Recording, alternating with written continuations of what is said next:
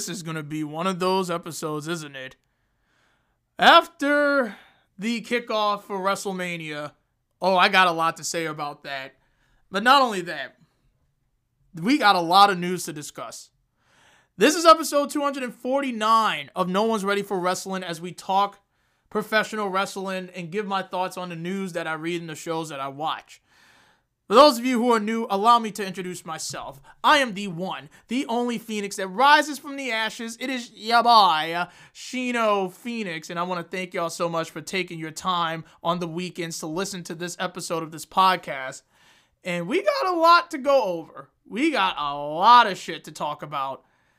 But we will start with NXT Vengeance Day.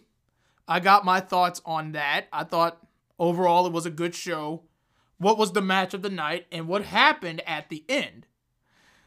Um on the AEW side, we got news on the mentality of several stars who wrestled on Collision. Kamille is no longer WWE bound and is likely to be AEW bound. Uh, Paul Wright is has said that he is getting replacement knee surgery. Um, Skye Blue was the workhorse of AEW last year. Um, there's talks of a talent from another promotion. I'll give you the wild guess because you see it on uh, on television a lot to be used at Forbidden Door. And we're going to talk about what I think was one of the best episodes of AEW Dynamite. And we're going to talk about Sting and Darby Allin versus Ricky Starks and Big Bill and what happened at the end of Dynamite and where this is all leading to for Revolution. The big story coming out of TNA, and this is a shocker because this is how I found out while I was streaming Fortnite. Scott D'Amore is fired from TNA. And Anthony, if I pronounce this wrong, Anthony Anthony Cicione is named the TNA wrestling president. I got thoughts on that. And my my reaction is pretty much the same as you guys. And apparently TNA wrestlers are very angry about Scott D'Amore's firing. Now, speaking of um, founders getting fired, Bushiroad fires Stardom founder Rossy Ogawa. We got news on that. And what's going to happen with Stardom in particular. And just, I, I got my thoughts on Tony Khan celebrating Rossy Ogawa's firing. And it, it's just not a good look, in my honest opinion. Uh, and on the WWE side, on the WWE side, things are going to get worse for Vince McMahon. And trust me, after what I'm reading, because one of them involves Ashley Massaro, it gets even worse. Uh, we got news on that. We got news on Jade Cargill, Andrade. What's their plans in WWE? Ava deletes her Twitter account after um receiving death threats, which I, I don't understand these fans.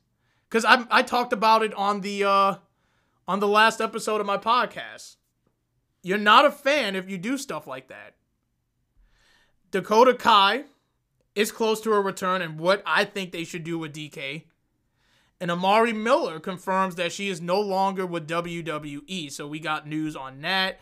We're going to talk about Monday Night Raw, the fallout for Vengeance Day, and we'll also talk SmackDown. And we'll talk about the WrestleMania kickoff, which I thoroughly enjoyed. I honestly enjoyed. But um yeah, we got a lot to talk about. So make sure you strap in.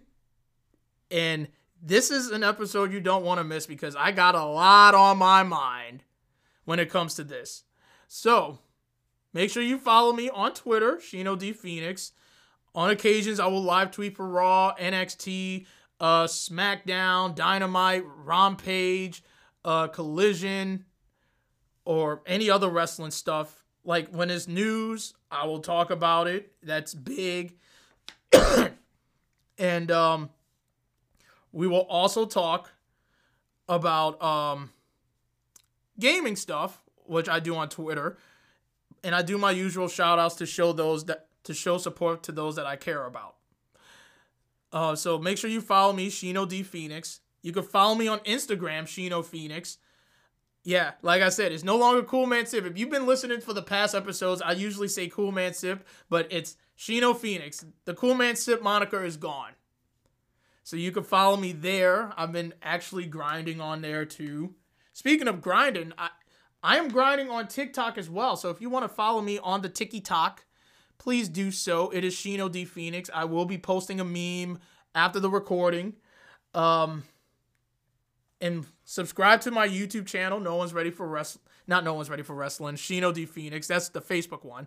Um, like the Facebook page. No one's ready for wrestling. That way you guys can stay up to date on the podcast. Um, but yeah, all that. Let's get this out the way. Let's talk NXT Vengeance Day first.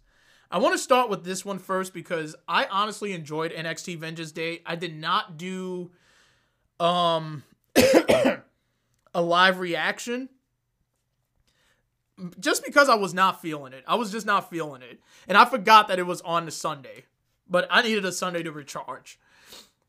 But um I enjoyed the show overall. I thought the matches were pretty good.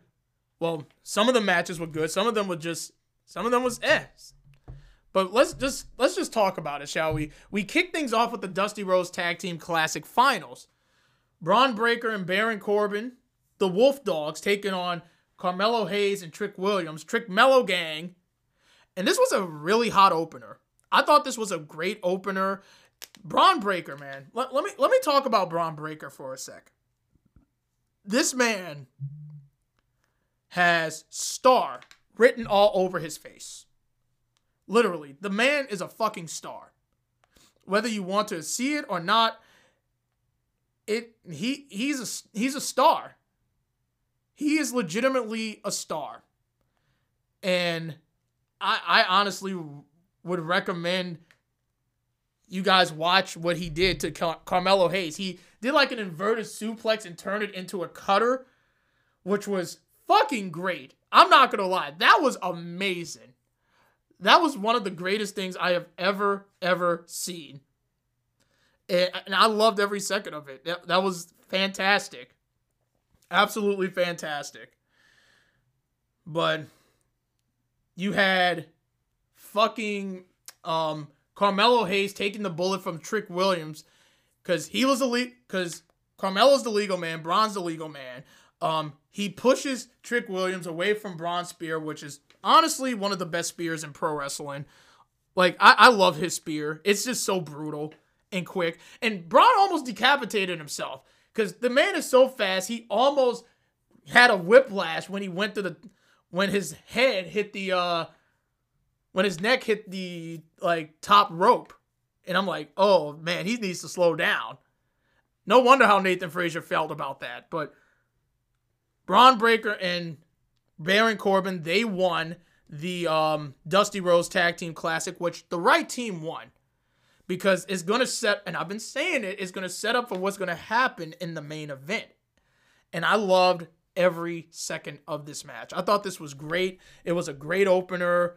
And I got to say this about Baron Corbin. I know people give Baron Corbin a lot of shit during his time in WWE, but him returning to NXT was the best move that he has ever made in his entire career. He feels like his genuine self. He's not a gimmick. He's not like he's not being hang tied by some shit. Like he feels like a genuine fucking person. He feels like he's having fun. And that's the thing that matters to me the most. He's having fun. And you can see that. I see it. He's having the best time of his life. And him winning the Dusty Cup with Bron Breakker, I see big things for this guy. but mostly for Bron Breakker. Mostly for Bron Breakker, in my honest opinion.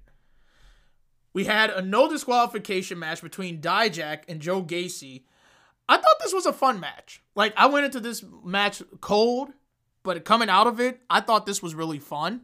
Lots of creative spots in the match where they had these fucking toy soldiers stacked in the chair, not the chair, in the table, which was Ouch. That's all I can say. Ouch. and Dijak literally landed on it, which was which was really painful. But one of my favorite spots in this match was when Joe Gacy had this duct tape and he just tied it on Dijak's eye because you because his finisher is feast your eyes. Remember this. Now Dijak pulls his inner daredevil. This man pulls his inner daredevil, hits the feast your eyes on Joe Gacy, and then he had to take the uh the duct tape off of his eye. He goes for the cover, but two count. But he manages to hit Feast Your Eyes on Joe Gacy again. And it was a much needed win for Dijak. It was a much needed win for Dijak because the guy's been losing nonstop. And if I am correct, his contract with this company comes up pretty soon. And I would do everything in my power to keep Dijak. The guy's amazing. And if you look at Joe Gacy after the loss, he was smiling. He was smiling the whole time. If that doesn't tell you the feud is not over, then the feud is not over. I can tell you that right now. It's not over. Um, that's just how I see it. Um, but I, I enjoyed it. I enjoyed it. I thought this was pretty fun and a much needed win for Dijak. We had the D'Angelo family, Tony D'Angelo, Channing Stack Lorenzo, and Adriana Rizzo taking on OTM out off the mud Bronco Nima, Lucien Price, and Jaida Parker.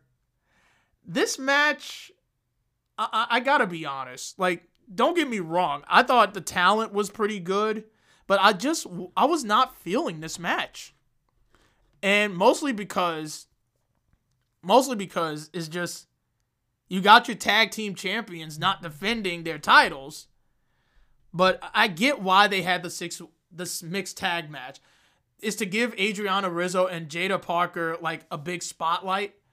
I mean, mm-hmm. and they're getting there. Don't get me wrong, they're getting there. It's just that I was not feeling this. Like I was not feeling this match. I just did not really it's like something just did not click with me when it come when it came to this match. but um like I said, the talent is not bad. It's just I wasn't feeling it. This was literally the weakest match on the entire show. It felt more like a televised match than the like a big NXT takeover as match. This felt like it should have been on television. But the D'Angelo family, they got the win with uh, Tony D'Angelo pinning, I believe, Lucien Price for the win. And I think this is just them getting momentum. I don't know where this is going, but we'll see.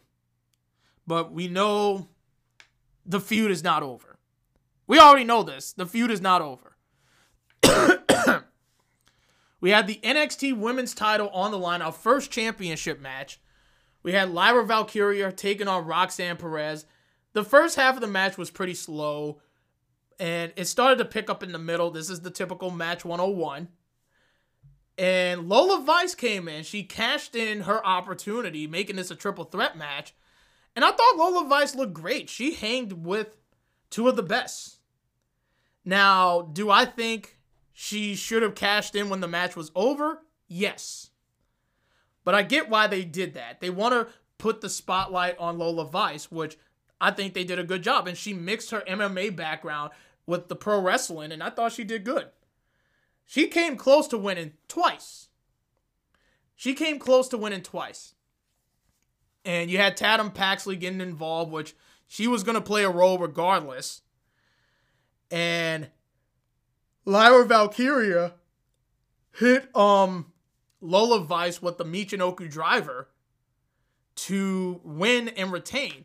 Roxanne Perez did not get pinned in this match. So she can have a legit claim to get another shot because Lola Vice had to cash in her opportunity and it was supposed to be me and you, not her.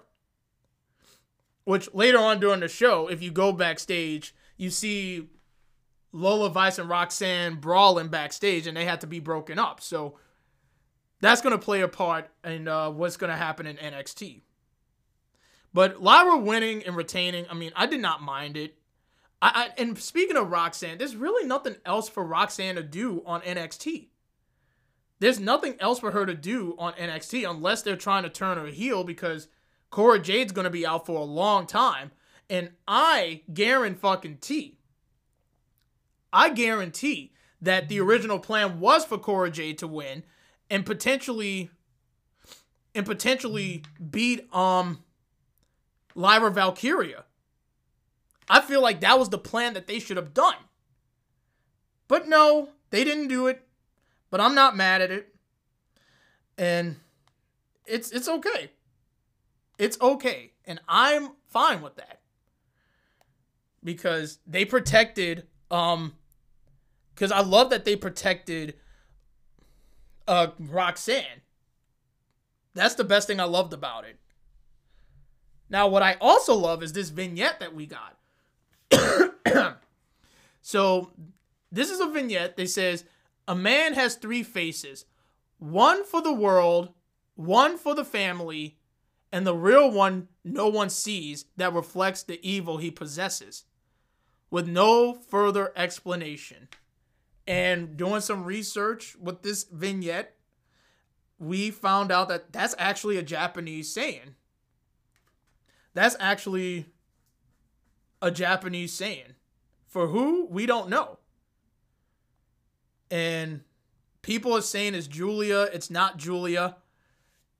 I could give you the reasons why. Like, it's the newest member of NXT. I don't know who it is. Like, people are saying that it's Okada. People are saying it's Tama Tonga. We don't know. We don't know. The three faces is a primi- is a Japanese proverb. This is a proverb for because everybody did their research. I'm like, man, this is intriguing. I'm intrigued by where this goes. But we'll see who it is. If it's somebody that surprises us, I'm going to be on the ride for it. we had the NXT North American Championship on the line as Oba Femi defends his NXT North American Championship against Dragon Lee. I loved this match. And this was for me the way I, the the thing I took away from this match is this was a test for Oba Femi on a bigger platform. And I think he passed with flying colors. He hanged with Dragon Lee. He did the power moves in the first half. Dragon Lee was all about the speed. Like he made Oba Femi look like a million bucks. He made Oba Femi look like a million bucks. And we knew Dragon Lee was not going to get back the title. This was a big win for Oba Femi, and he retained and he passed, like I said, with flying colors. Now the question is, who is next to challenge Oba Femi? We don't know. But I thought he was impressive, and Oba Femi is great. If you look at that entrance he did at NXT Vengeance Day, holy shit. That's all I can say. Holy shit. It was amazing. Now, speaking of amazing, we get to the main event. Ilja Dragunov defending his NXT championship against Trick Williams. I could go on and on and on and on about how fantastic this match was. Ilja has never had a bad match ever since coming to WWE. Ilja Dragunov has already just solidified himself as one of the best. And not only that, he made Trick Williams look like a main event player. He made him look like a main event player. Trick Williams, like I could go on and on about Trick Williams. The guy is over. he is super fucking over. And every time I watch this man, he never, never, never disappoints. And this match, I rewatched this match. And the biggest thing I took away from this is Vic Joseph. Say what you want about Vic Joseph, he was phenomenal on commentary for that match. He was phenomenal in that match. And if that does not tell you how good Vic Joseph can be, I don't know what would tell. I don't know what else would say. But there was blood in this match. Ilja was bleeding. Um, Trick Williams was bleeding. There was blood. It was a blood match. And the knee played a part for Ilja. Like there was a near there was a close one where Trick Williams had the match won, had the ref not get bumped. Trick hit the trick knee on Ilja and he had the match won. And the ending, man. Holy shit. The ending of this match was one of my favorite endings in a wrestling match. One of my favorite endings in pro wrestling, period. You had Trick trying to go for the trick knee. Ilja comes in with a torpedo Moscow. It was like two cars colliding, but it was Ilja's torpedo Moscow that got that got the full advantage. And Ilja retains in an excellent fucking match with Trick Williams. Trick was the star of this match. like I could go on and on about Ilja Dragunov. I could go on and on about how this man is just making people look great. Ilja is a fucking beast. He is a fucking beast. I will say that every single time. This man never, never, never disappoints when it comes to bad matches. And Trick Williams, he made himself a. This was his star making performance. Right here. This was his star making performance.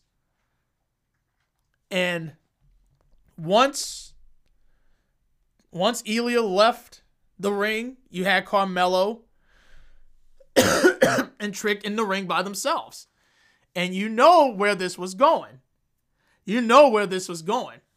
And I said, it's going to happen. It's going to happen.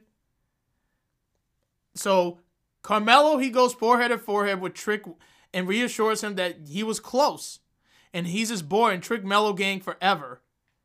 You see that NXT logo on the left side, and once it goes away, you know what's going to happen. This the same thing with Johnny Gargano and Tommaso Ciampa. It's the same thing when CM Punk made his return to WWE. You should know by now what was going to happen. In the end, Carmelo Hayes revealed his true colors and he chop blocks Trick Williams. He goes under the ring and grabs a steel chair, walks on Trick's knee over. He wails on Trick's knee over and over, and he unfolds the chair and sits on it. And Trick is rather he writhers in pain, and the crowd is chanting, "Fuck you, Melo." Never in my life did I in WWE would I hear a "fuck you, Melo" chant. That's how you know you're doing an excellent job as a heel. And Carmelo, he walks out. He's saying, You guys did this. You did this. And I've been saying it since day fucking one that it was Carmelo Hayes. But people didn't believe me. People didn't believe me. I put on my detective glasses. I watched too many true crimes to know that it was Carmelo who did it. But overall, this was a real. It was strong in the beginning. It was strong in the end. The middles were a mixed bag. Like some were good, some were weak. Some like I thought overall this was a really good NXT Vengeance Day, and I am looking forward to stand and deliver, which is their WrestleMania. And I can already tell you we're gonna get Carmelo Hayes against Trick Williams, and expect a live reaction on Twitch. Just doing the plug right there. We're going to live react on Stand and Deliver. We're going to live react for WrestleMania both nights. And we're going to have a good time. So that's going to be the fun part. But overall, like I said, I thought this was an enjoyable uh, NXT Vengeance Day. Now let's get to the AEW news. Let's talk AEW, AEW, AEW. And we're going to start with the mentality backstage for several wrestlers who wrestle on Collision. Excuse me. When AEW Collision first launched last year, the show on TNT that aired every Saturday night was originally planned to be built around CM Punk as he was an exclusive to the show. Um, however, All Elite Wrestling quickly pivoted away from that after Punk was released just months after the show premiered following his backstage altercation with Jack Perry at All In. Since then, the show has been built around several stars, including Eddie Kingston, Adam Copeland, and Bryan Danielson. While speaking on the Wrestling Observer Radio, Dave Meltzer noted the mentality among the top stars who work the show is trying to get newer talent over and making them bigger stars. Unlike on Dynamite, where established stars wrestle each other, Collision, top stars work with underneath stars that are not usually used in prominent roles. Now, Meltzer said, and I quote, Well, the thing with with the thing with Bryan Danielson is like he's a lot of the things the guys on Collision with a lot of guys is there's a mentality on the show with the guys who were you know if you want to call them the booker of the show or assistant bookers because Tony's the booker but the assistant bookers of the show and their mentality is 100% let's get other people over but we still have to win because you know they're key guys whether it's Eddie Kingston, Bryan Danielson, can't lose to to Hach um Hechicero, but he's trying to get these guys, whatever it is, a job or whatever. Which I like. I think that's a good I think that's a good uh mindset. Like get people who you're you're not familiar with, get them over, and people will see that. Even though some people may not watch Collision, I mean, I could DVR at any time, but it's a smart way to get those who are not featured and put them in a prominent role against some of the top talents to showcase their talent. And I like that. I think that's a good move. I honestly think that's a good mindset to have if you want to build new talent. And I, I love it. That's all I can say. I love it. Now, Remember Kamille when we talked about her possibly being WWE bound? Apparently, that is not the case. And she could become all elite as the promotion looks to continue to revamp its women's division, which is something that everybody and their moms talked about. The women's division needs to improve. And they're taking the slow step to improve it, but it all depends on the booking. That's the thing that matters. Now, for those of you who don't know Kamille, she has been a regular on NWA since October of 2020. No, I'm about to say 2028. We're not even in that year. 2018. She has been expected to join WWE and work in NXT. She was backstage at the January 18th Dynamite event where she was visiting raising questions about whether she could be AEW bound instead. Now, Mike Johnson of PW Insider reports that the former NWA Women's Champion is no longer expected to be WWE bound. One source in WWE stated in the past that she had been offered an NXT deal. However, per the reports, discussions are not moving forward. Instead, she has been in deep discussions with AEW where it has been seen as a stronger destination for her. By going to AEW, it would also let her pursue her big goal in acting. And honestly, like I could see Kamille in AEW. Like she is no stranger to AEW. Go back to the pandemic era where she was the NWA Women's Champion. Like I could see her in that mix with the women as well. And not only that, you got Serena Deeb, Thunder Rosa. You got have Kamille be a part of it. You got Kamille being a part of this, and a possibility of Mercedes Mone, which I mean is pretty much confirmed right there by Tony Khan's announcement. The women's division is getting better and better, but it's a slow approach. There's a lot of things they could work on, but We are here for the ride. And if Tony plays his cards right, if Tony plays his cards right, then he could have possibly a really good women's division that people will talk about instead of it being the laughing stock by the IWC. Like Kamille going to AEW, I would not mind it at all. I think she will fit better there than she would in WWE. But that doesn't say that that's not to say that oh she's not going to fit in WWE. Yes, she can. It's just they did not talk to Mercy. They did not talk to Kamille. and that's on them. That's on them. That's their loss.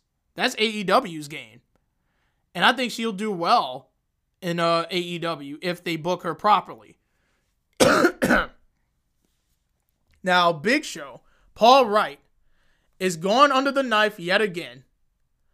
Now, for those of you who don't know why um, he's getting replacement knee surgery, but to give you the recap, Paul Wight, aka Big Show, shocked a lot of people when he left WWE after being with the company for almost 20 years. And he joined AEW in February, where he wrestled a few matches and he has worked as an announcer.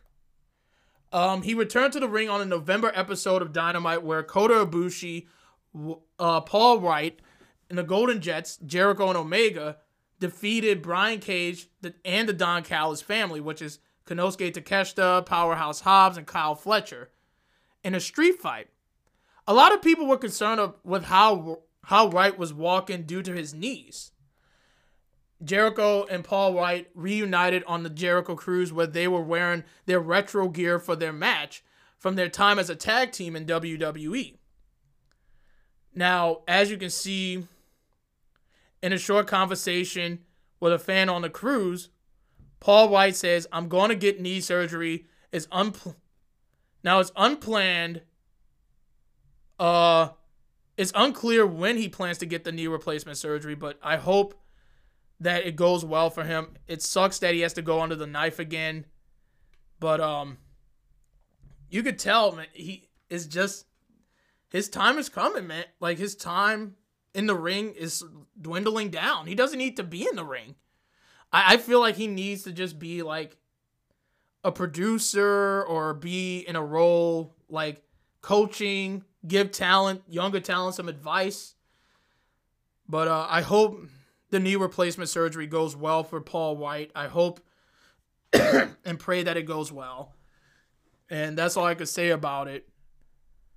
And I want to say congratulations to Skye Blue. She was the workhorse of AEW now, AEW star Claudio Castagnoli appeared on Adrian Hernandez's YouTube channel and he talked and he was asked about being a workhorse. And he said, I always used to be in the top five or 10 of the most matches whenever I was. I was up to 200 matches a year or four or five years straight. To be fair, Orange Cassidy had the most AEW matches. I had the most AEW and Ring of Honor matches combined. But the most matches, even more than me and Orange, was Skye Blue. So you know, like props to her because that's how we're getting. That's how we get better. That's how you show uh, that you want it. And I'm really happy for Skye Blue. She is inc- she is improving. She's another talent that I love that is literally improving for the betterment of this company. And to see to hear that she's the workhorse makes me happy. It really makes me happy and hopefully she continues to improve and I guarantee great things are going to come for her with with this mindset. I'm telling you right now, great things are going to come for her. Now, Forbidden Door. Let's talk about Forbidden Door, New Japan and AEW. the third annual Forbidden Door pay-per-view has not been announced for this year, but is expected to take place. And in 2024, a change could be made. The event was typically takes place in June last year. No, in June. Last year's show pulled a gate of 1.2 million dollars with 13,600 fans in attendance and 13,100 paid. Um the show was highly praised thanks to several matches, including Will Ospreay beating Kenny Omega for the IWGP United States title, and Bryan Danielson defeating Okada in the main event. While speaking with the Wrestling Observer Radio, Dave Meltzer noted that having CMLL talent under the card for the upcoming pay per view is absolutely being talked about. And they've been showcasing a lot of CMLL stars. So not only are you're going to get New Japan in the mix, you're going to get CMLL in the mix, which I do not have an issue with that. Like as of late, AEW's been using CMLL talents, which look, I don't keep up with CMLL. I don't keep up with their promotions. But they had Mystico, Volador Jr., Mascara Dorada, and Hechicero taking on Matt Menard, Angelo Parker, Matt Sydal, and Christopher Daniels on last week's Rampage, which I was there. And it was a fun match. And Bryan Danielson took on Hechicero on Collision, which I heard was an excellent match. And I could definitely see CMLL being represented in Forbidden Door. I think it would make the most sense because they've been featuring them more than they did New Japan this year. So I could definitely see that being the case, but uh, we'll see where it goes from here. Now, let's talk AEW Dynamite. AEW, this was, in my honest opinions, one of the best, one of the best uh, episodes of Dynamite that I have ever, ever seen. This took place at the Phoenix Footprint Center, the Footprint Center, and we continue to build towards AEW Revolution. And what's the best way you kick off this match? You kick it off with Hangman Page versus Swerve Strickland, round three. And these two did not disappoint. These two did not disappoint. This was an excellent, excellent match. With the right outcome being a draw. Like, I was thinking maybe they were going to do a double count out, which they didn't do. but this felt also like a double turn as well because people were rooting for uh, Swerve Strickland. Trust me, everybody knows talent. Everybody knows. I mean, I would root for Swerve anytime. Swerve when I drive. In the ring, you lost your mind. Um, but this was, how would I put this? This, this match was insane. This was an, an insane fucking match, and I'm really proud that that I'm a pro wrestling fan because you get to see shit like this. You get to see stuff like this, and, and I, I loved it. I loved every second of this uh of this match. Near fall after near falls, Swerve hitting the buckshot lariat and hitting the dead eye right right off the apron and into the table. The focus on Swerve's ankle and his neck a near count out by Swerve. Like I could go on and on, but the ending was great.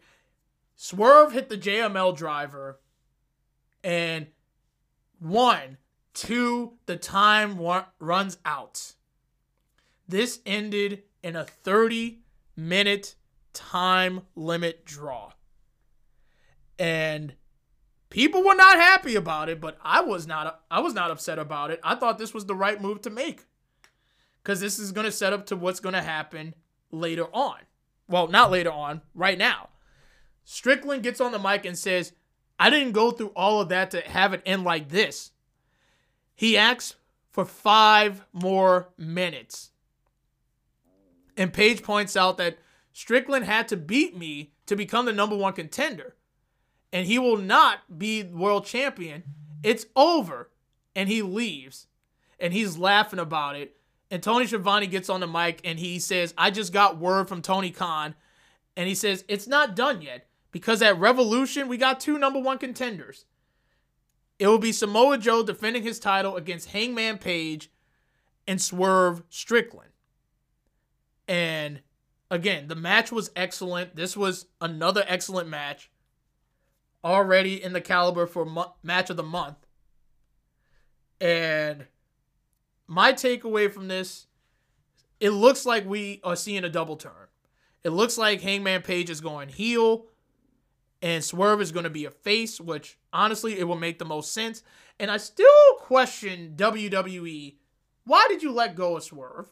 You could have had a top star right there. And you fucked mm-hmm. up.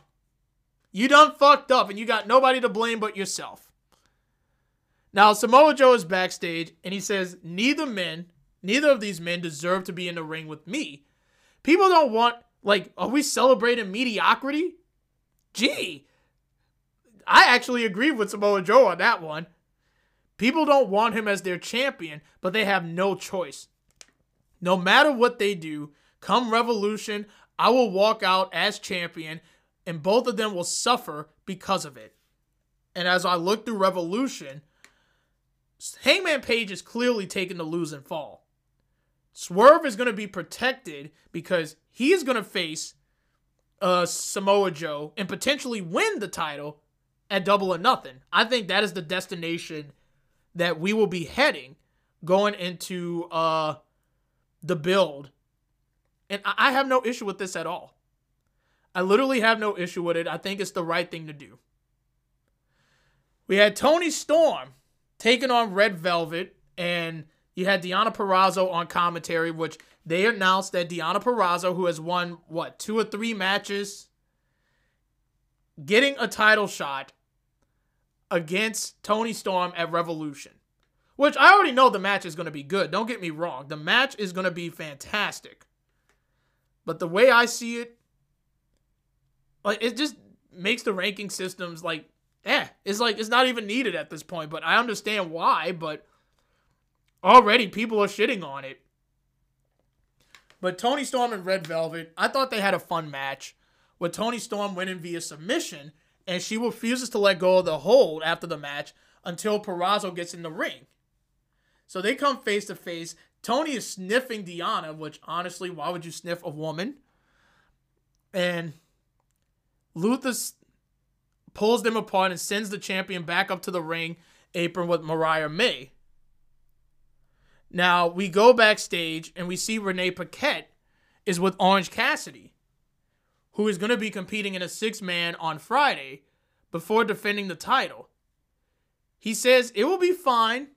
They give a medical update on uh, Chuck Taylor as he's getting checked on right now, and they did do the hands in the middle while Renee actually wanted them to do the hands in the middle, and we got it. And there's that. Um, we have Blackpool Combat Club, Bryan Danielson, Claudio Castagnoli, and Jon Moxley taking on Team CMLL, which is Hechicero, Dorada, and Volador. And uh, again, this was a fun match. Nice Lucha Libre stuff, just to give the guys at CMLL some time in the ring. but it was Claudio who low blowed, I believe, Dorada, and he rolled him up for the win. And then after that, you had three other CMLL stars. I don't I didn't catch their names. I know Mystico was one was one of them. They hopped off the uh, barrier and they surround the Blackpool Combat Club. And you had Christopher Daniels, uh, Daddy Magic, and um, I think Angelo Parker or Matt Sydal made the save. So pretty much they even things out. And I smell a big tag match for Revolution. I think that's the destination we're going to be heading. Now we go backstage. We see the Kingdom. They're attacking Chuck Taylor. I don't know where this is going to go, but um, it is what it is. Now we get to Tony Khan's big announcement. And, you know, these announcements, they're a ratings ploy when the ratings are down. But I think this is a big deal right here. He says AEW, which was already spoiled, is returning to Boston in March. And if you notice the big business logo, if you see the Boston logo, you can see that it's spelled with two S's, which is clearly a reminder that Mercedes Mone is coming to AEW. Now, he says it will be an important night for AEW. Now, if in March, if he could pull off getting Mercedes Mone and getting Kazuchika Okada to sign with AEW, that's a big get. That is a big fucking get. And Mercedes is no doubt going to AEW. Like she does not need WWE because there's she's already done everything except win the Royal Rumble. except win the Royal Rumble. Um, she's done everything that she needs to do in WWE. So why not have your stock go up a little bit more? And if you want to give her a first match, and I agree with Monster when he said this, is put her up against Willow Nightingale. That was the last time these two had a match. So why not? And we all know Mercedes is coming. She's coming uh the day after Revolution. The Raw like the AEW after Revolution. And hopefully they deliver because look, we all know Mercedes is coming. We know we know that. And if you get Okada, you, not only that, you get Will Ospreay, you get Okada, you get Mercedes. Shit. That's a big get. And it could be 2021? Yeah, 2021 all over again. When you got Adam Cole and Bryan Danielson. It's a possibility. You never know. But the big business, it should be pretty good. We had Konosuke Takeshita taking on Chris Jericho. As much as I said the match was good, I want to know, and I, I asked Tony Khan as a wrestling fan, what now after he beat, after Konosuke beat Chris Jericho? What now? And don't get me wrong, the match was good because Konosuke is fucking talented in his own right. He is so goddamn talented. And what pisses me off is that he has beaten Kenny Omega twice, who is a former AEW world champion, and he has beaten Chris Jericho with the Lion Tamer. He beat Jericho with his own finisher. And he's also a former AEW world champion. What gets me is that how are you going to follow this up? And this wasn't a clean win because Don Callis came in with the screwdriver, which is getting old. The the thing I see in this, and, and this is just me, like there was a spot in this match where Konosuke hit Chris Jericho with an avalanche blue thunder bomb, and you could see the whiplash when Jericho landed. And I'm just like, dude, I, I, I can't. But the match was good. Like it was fine. And speaking of Jericho, uh, Dave Meltzer noted that Jericho's the highest paid wrestler in AEW. And he put over Konosuke Takeshita. Like, I, am but I'm looking at this is how do you follow it up after that? And that's the thing people don't understand. It's always the follow through. It's always the follow through on what happens next. What do you do after he beats um Chris Jericho? He should be going after the world title for all I know. Like, but they haven't gone through with it. And judging by what they did, but the finish with Don Callis getting involved, it feels like this feud is not even gonna end. And if he and if Konosuke beats Jericho again, what do you do now? What do you do now? That's all I want to know. What do you do now? And I hope they resolve this because Konosuke is so damn talented. He shouldn't even. He should be challenging for championships. Like that's all. And I, I'm and I'm not saying this because, oh, I'm bitter towards AEW. I just want them to follow through. It's not always the matches that's going to sell you, it's how you follow through after said match. What's going to happen after this match is over? What's going to happen with Konosuke Takeshita after this booking? Like, we just need some answers. Like, that's just how I see it, man. And I hope you guys understand where I'm coming from. That's just my honest take. That's just my honest opinion. but in the main event, we had a we had a text we had a tornado tag team match for the AEW tag team titles we had Ricky Starks and Big Bill defending their titles against Sting and Darby Allin. And this was a great main event. This was a really great main event. Sting doing Sting things, Darby doing Darby things. But I, I want to talk about Big Bill for a second because there was one part of the match where Big Bill caught Darby Allin's suicide dive and turned it into one of the best fucking big boss man sidewalk slam that I have ever seen in my entire fucking life. That was excellent. Like, I, I just love that counter. It, it just looks so fluid in motion. It looks so fluid in motion. But at the end, it was Sting and Darby Allin who won the tag titles. And I believe it's been like, what, 20 plus years since Sting has held championship gold? And it, it, it felt right. And you had you had Sting's sons celebrating with uh him and Darby Allin when all of a sudden the Young Bucks appear attacking the new champions and I love that they are getting the heel heat that is rightfully deserved because them being baby faces was not good. Them being heels like douchebag dicks I love it. And they busted the shit out of uh out of Darby Allin. He was like pouring blood like a storm. And they hit the EVP trigger. It's no longer the BTE trigger, is the EVP trigger on uh on Darby Allin, And you could see the blood stains on I believe Matthew or Nicholas's uh vest on their uh white shirts that just added to it. And I loved every second of it. That is how you present the Young Bucks as a heel. And what they did, they pretty much told you what the match you're going to see at Revolution. The Young Bucks taking on Sting and Darby Allin for the AEW tag team titles. And that would be Sting's last hurrah. And that's it. That's it.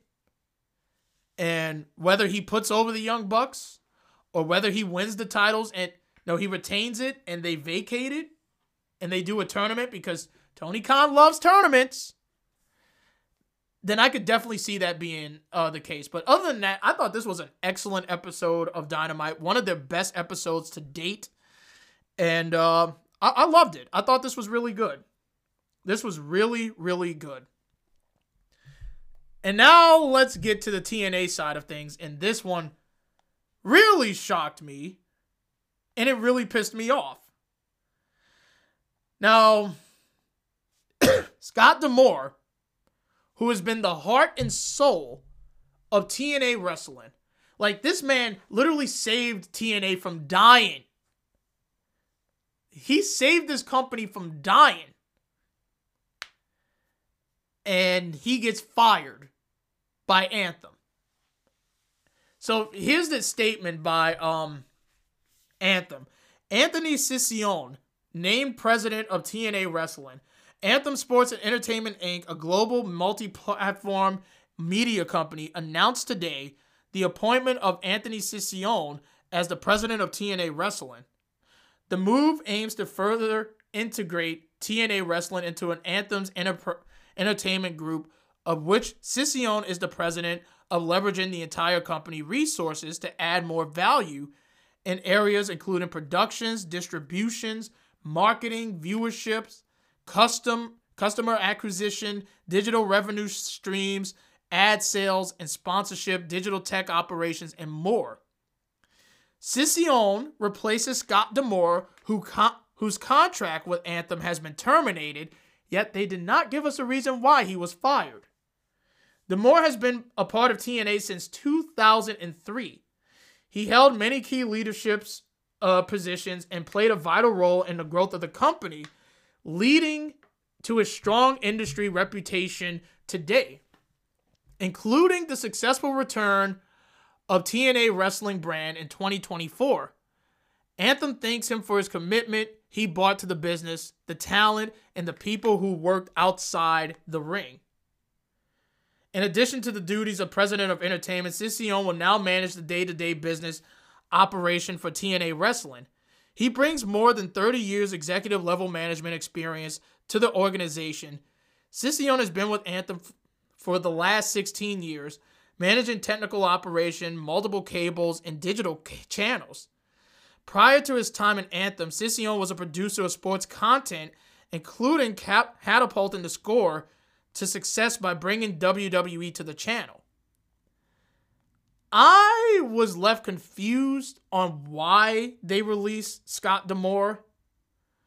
Now, and I got more and from PW Insider, which is really something that that shocks me.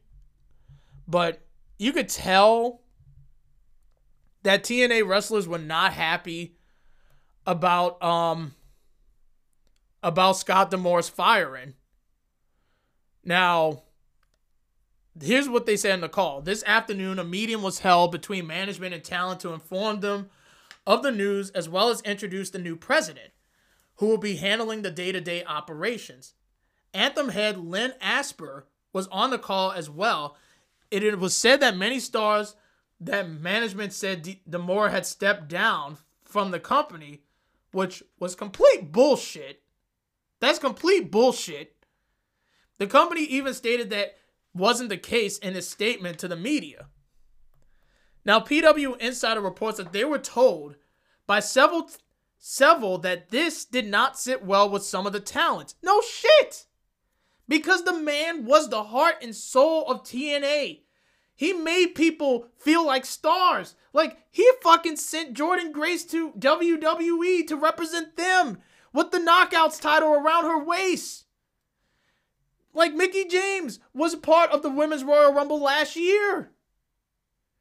Like people had a strong connection with Scott D'Amore because they like working with this guy. Now, a story making around about how Anthem wanted TNA to be more in line with the parent company going forward, as they felt the brand had been too D'Amore centric, with Scott as the face of the company. It's like they're going two steps back.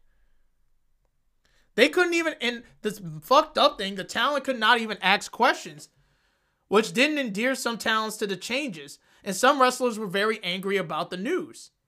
The meeting did not allow talent to ask any questions, which they confirmed did not endear some talent, but they were informed about Scott D'Amore's apart- departure before Anthem's executives joined them. They were very angry with some talents.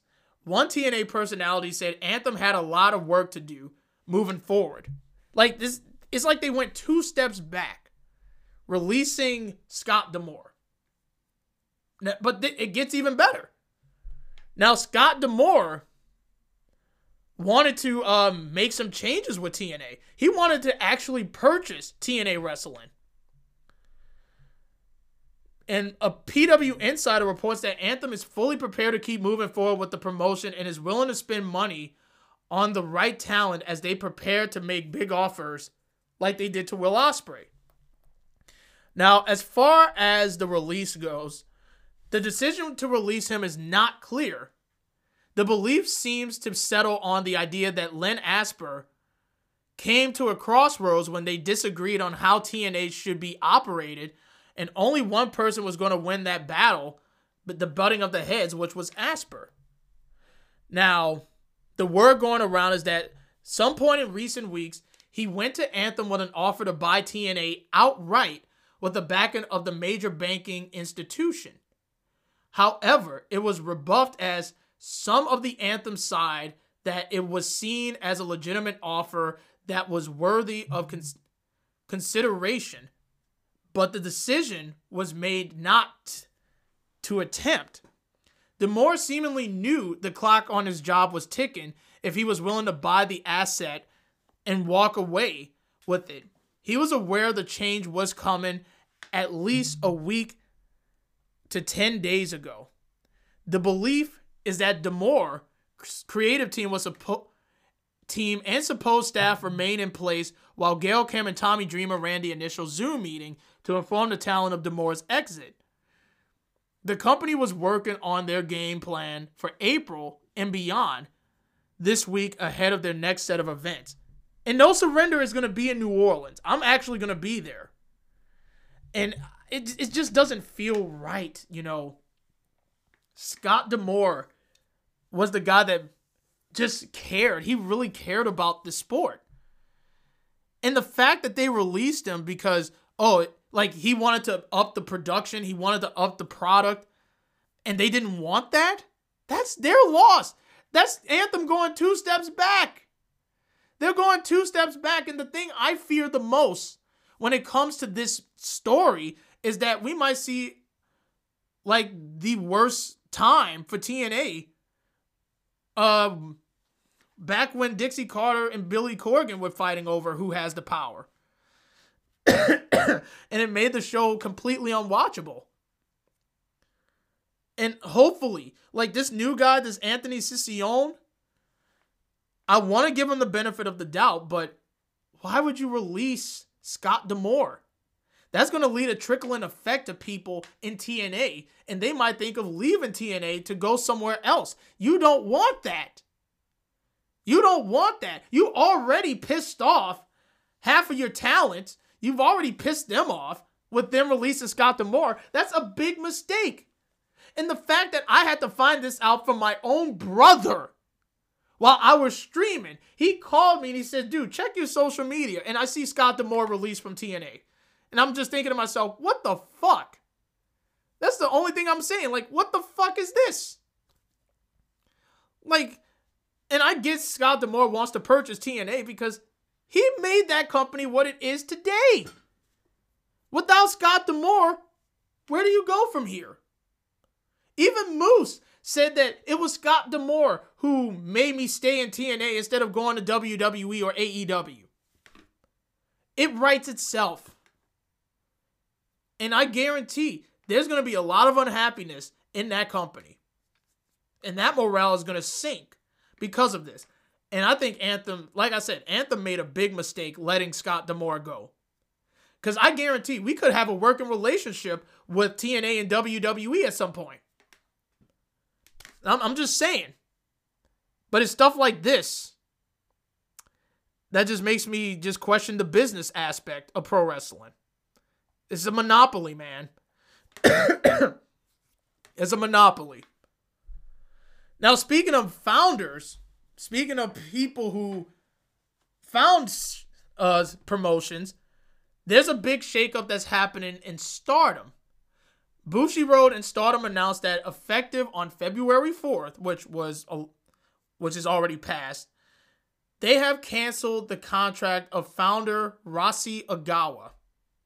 In an announcement, it is it is stated that Ogawa poached many Stardom wrestlers and staff. So this is what it says. Notice regarding termination of contract with Rossy Ogawa. Regarding the termination of contract with uh, Rossy Ogawa. To whom it may concern, and to our fans, thank you very much for your continued support of Stardom. We would like to inform you that Bushiroad Fight Inc is pleased to announce that it has entered into a business uh, consignment agreement with Mr. Rossy Ogawa. We are pleased to inform you that we have terminated the business uh, consignment agreement with Rossy Ogawa as of February 4th, 2024. Since 2019, the company has entered into the agreement with Rossy Ogawa, the founder of Stardom, and has invited him to serve as executive producer and has entrusted him with Stardom's related task. However, we have recently become aware that Mr. Rossy Ogawa has been poaching a number of Stardom athletes and staff members, and we decided to terminate this agreement. We sincerely apologize for any concern this may have caused, and we, the players and staff of Stardom, will continue to make uh, concerted efforts to further develop Stardom and deliver excitement to our fans. We look forward to your continued support. Now, Ogawa, for those of you who don't know, he created Stardom back in September of 2010, which Bushiroad purchased the company in October of 2019, and Ogawa became an executive producer. Now, in an update per Dave Meltzer, he reported that many Stardom wrestlers are loyal, are loyal to Ogawa, so his exit may lead to several departures when many contracts are up in March. Meltzer noted that Bushiroad had known about talent leaving, and some were handed legal threats recently.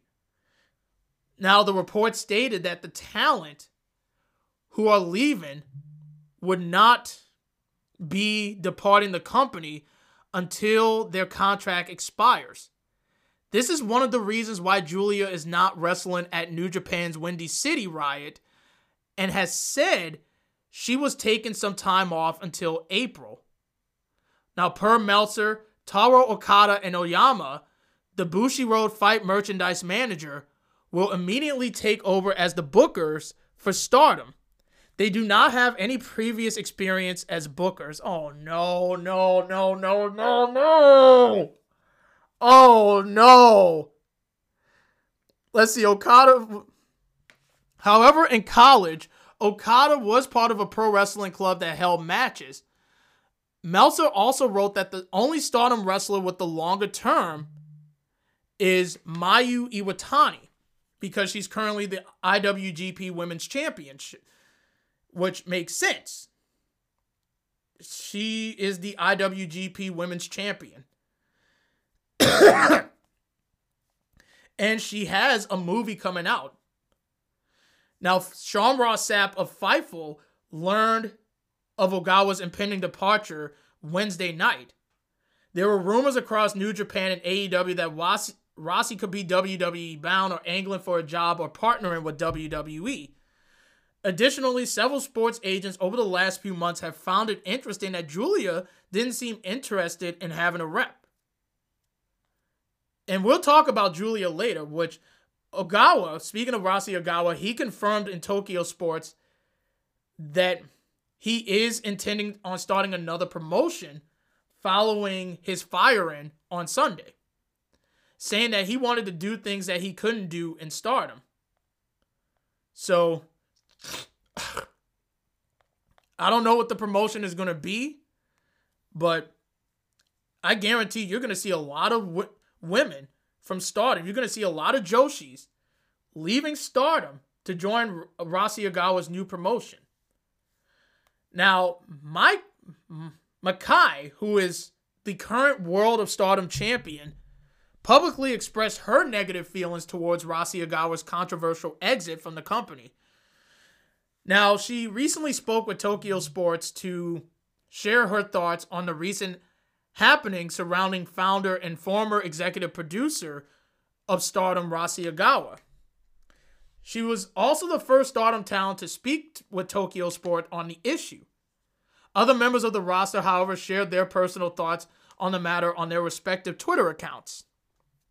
According to Makai, she was the only she was only informed of Rossy Ogawa's contract situation after the February 4th Supreme Fight Show. She was not aware of the news when it when she called for Rossy and the rest of the Stardom roster for the post-show group photo. She said, I could have ended the show alone, but it was the 13th anniversary of the organization that Ogawa san founded. So it was a smart move on my part. At that time, I didn't even know that Ogawa san would quit, she said. She then expressed her frustration as she feels that the recent controversies overshadowed her work as the World of Stardom champion. A technical difficulty with Stardom live streaming service made Makai's championship victory match unavailable during the bout. Hence, she wanted to make up for it by putting up a hard fought first defense.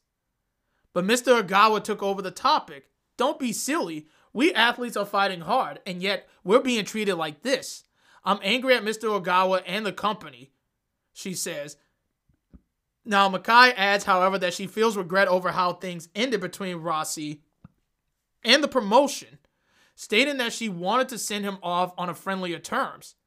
Nonetheless, she ends her interview by promising to protect what needs to be protected as she is the face of the promotion. And I, I understand her frustration as well. and I, I get it. I absolutely get it, man. Because all that hard work, all of that shit was to be overshadowed by what? And what makes it interesting was the writing was on the wall for why Kairi Sane returned to WWE. And Dave Meltzer noted in The Observer that she decided not to sign a new deal with Stardom that was influenced by her loyalty to Rossy Ogawa. Ogawa was recent, like I said, he was terminated by uh, Bushiroad, and Kairi Sane had returned to WWE a few months ago, choosing not to sign with Stardom. Kairi's close relationship with Ogawa, coupled with the departures from Stardom, played a significant role in her decision. Similarly, Giulia, who chose not to sign a new deal with Stardom, and I might as well talk about this. Um, she's deciding to help Ogawa start the new promotion. And Giulia, she's literally delaying her WWE um start to help Ogawa. So this is what Meltzer said. So when Rossy was going to start, you know Giulia was very loyal to him and she was on board. The reason that she is delaying her WWE start is so she could at least be there to kick off the promotion for a while and get the promotion going. And then you know she is going to end up with WWE at some point. But when WWE was interested in her, she basically gave her word he he would she would help when he started out. And that's that's what she's going to do. She's actually postponing her WWE debut because she's given her word. And it's admirable, which I give Giulia credit for that. That you say you're going to help someone and then you're going to get then you get a great offer to leave for a lot more money. And you say, "Well, I'll delay my departure." And good on Giulia. Good on Giulia, And that's crazy. This whole month has been crazy. Scott D'Amore gets fired fired. Um, Vince, we all know he was to no longer be in WWE after the allegations came out back in January. And Rossy Ogawa gets fired by Bushiroad. It's like all the founders are getting, all like the heads are getting fired. so I don't know what's to happen, but with this new promotion, I hope it goes well. Now we know Tam Nakano, she is staying with Stardom. Mayu is staying. We don't know who else is going to be staying. They're going to have to build some new stars from the ground up. And, and I, I want to talk about Tony Khan. I want to talk about Tony Khan for a bit because this man, and I, I love Tony Khan. He is a passionate wrestling fan, just like you and me just like you and me, we are all passionate pro wrestling fans. And I speak for everybody. Well, I don't speak for everybody, but I, I, I just don't get why you're celebrating somebody being fired.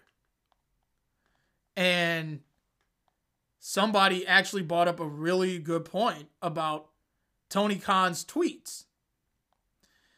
And I, I honestly do not like when you do stuff like this because it just makes it like I don't know, man. Like, and I'm trying to find the right words to describe it. Like, Tony Khan should not be celebrating somebody being fired. like, I don't know if he's the reason why he's the reason why um they couldn't get stardom talent for Forbidden Door. I don't know if that's the reason. If Tony Khan could come out and say why, then maybe I will have a reason. But right now, I literally said that this was not this was not the right time to be doing stuff something like this. Like it's not. It is not. Celebrate celebrate somebody being fired. I have an issue with that. But we'll see where this goes. And I don't know where this is going to go. Because right now, it's just embarrassing That's the only thing I can say about it. It's embarrassing. We just need, I just want an explanation. Why are you celebrating? That's all. That's all. But with this new promotion, I hope Rossy picks it up from the ground up and you might you're definitely going to see a lot of stardom talent migrate into Rossy Ogawa because they are loyal to this to this man. Like Kairi is loyal to Rossy Ogawa. She made a career in stardom because of him. Io is loyal to Rossy Ogawa because she was one of the best in the world because of Rossy Ogawa. You don't think like you don't think that um there's gonna be talent that's gonna side with Rossy Ogawa because he made them into stars? There's gonna be a lot of people leaving to join Rossy. I'm telling you. And where does stardom go from here? I don't know. We're just gonna have to wait and see.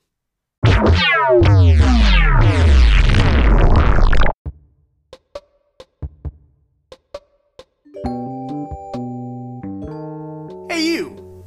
Yes, I'm talking to you. Do you like video games? Do you like watching me play video games? Are you into gaming? Well, what better way to see me in action playing different types of games like Fall Guys, uh, Splatoon 2, Chroma Squad, and many others? What better way to find me on Twitch? Twitch is my favorite place to stream, and uh, all I can say is you can you're gonna see greatness in me in gaming because I like to entertain my followers and just chat with them, see how their lives are how their lives are going, and you get to watch everything that I do for fun. I got it's been four years since I got back into streaming. You know, like I was the last game I streamed was uh, Overwatch. But if you or your friends like video games as much as I do, and you want to see me play it on Twitch, which I stream every Saturday, make sure you follow me on Twitch at Shino Phoenix. Just Shino Phoenix. And you get to see how fun it is to be a Twitch streamer. If you want to be a Twitch streamer yourself, make sure you make an account. And you get to do great things as well. So, again, make sure you follow me, twitch.tv slash Shino Phoenix. Once again, follow me, Shino Phoenix. And now, back to our daily show.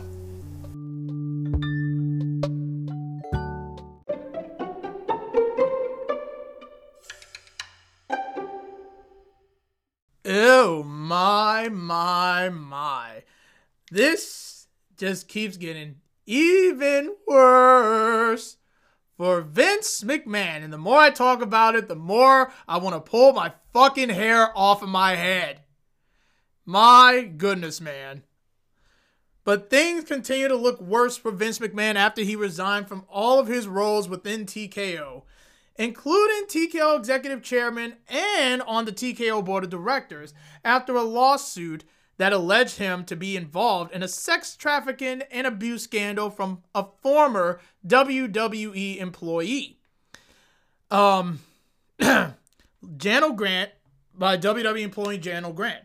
John Laurinaitis and WWE are also listed in the suit. As previously reported, the NDAs that were signed by several women with McMahon were created and signed without the knowledge of WWE, as McMahon signed them on the company's behalf. Talk about scum shit. Literally, talk about scum shit. The aforementioned NDA may likely be un- unenforceable because they were just like Grant's situation, as McMahon paid $1 million of the $3 millions agreed, likely t- to likely make any deal null and void. While speaking to News Nation Ann Callis, Grant's attorney noted McMahon stepping away from WWE is not enough. It is not enough. When asked what justice looks like in Grant's mind, her res- her attorney responded, "She wants justice because she was um she wants to change the culture that is going in, on in the WWE. She wants to help other victims. She thinks by speaking out and coming forward for her that others will feel embold, emboldened uh, and encouraged to come forth.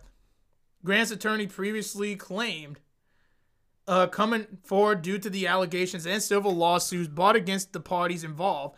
McMahon has denied every allegations. Oh, but remember when I talked about Ashley Massaro? We're going to talk about that in a second because this is fucked up beyond belief. now, Vince McMahon was advised by Ari Emanuel and Mark Shapiro to resign for the best of TKO. This is according to the Hollywood Reporter. They reported that TKO CEO Ari Emanuel and President Mark Shapiro called McMahon to tell him that it would be in the company's best interest for him to resign in the wake of the allegations. Now, when he while he agreed to do so, he denied the allegations against him. McMahon remains under federal investigation in addition to the suit. And look, good on Ari Emanuel and Mark Shapiro to let Vince know, hey, we can't have you here because the more you're here, the more bad publicity is going to get on us. And we don't want that. We don't want that. So it was the right thing to do. Just, it's time to get out. Now, Ashley Massaro, now, Vice News actually had a story on the allegations made by by Ashley Massaro several years ago.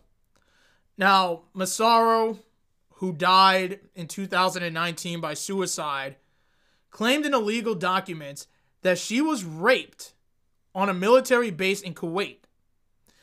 Per the Vice story, John Laurinaitis' attorney objected to the cover up phrasing, but said that Laurinaitis and most upper level management knew about the allegations, which contradicts WWE's claim that they didn't know because they weren't made aware. Oh my god. Oh my god. The sworn affidavit um the sworn that was released in 2019 states that someone who claimed to be a US Army doctor injected her with a drug during the 2006 tour. After she was raped, Massaro said that executives, including McMahon and Laurinaitis, told her not not to talk about what happened because it would endanger WWE's relationship with the military. Uh, just reading this is starting to piss me off. It's starting to piss me off. Um, he told me not to let one bad experience ruin a good work they were doing. Massaro said about McMahon in the legal documents. Vice News reports that in June of 2019, an investigation was opened by the Naval Criminal Invest- Intelligence Service and it was closed in January 2020. The Vice story also noted that Paul London has said in an interview that Massaro was pressured to ride on the McMahon's private plane. And th- it just gets so, so worse. Because this next story, before her passing, Ashley Massaro said that she saw Vince McMahon making out with female wrestlers and would call her nonstop. Would call her hotel room nonstop.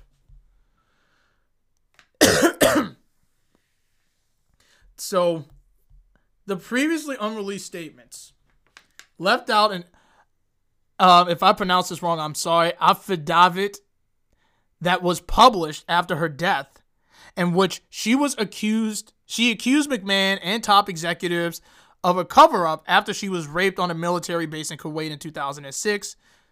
So, WWE previously denied it, but they knew Massaro being raped. But an attorney from John Laurinaitis confirmed, and this is the attorney for Mr. Laurinaitis, people power! Ah!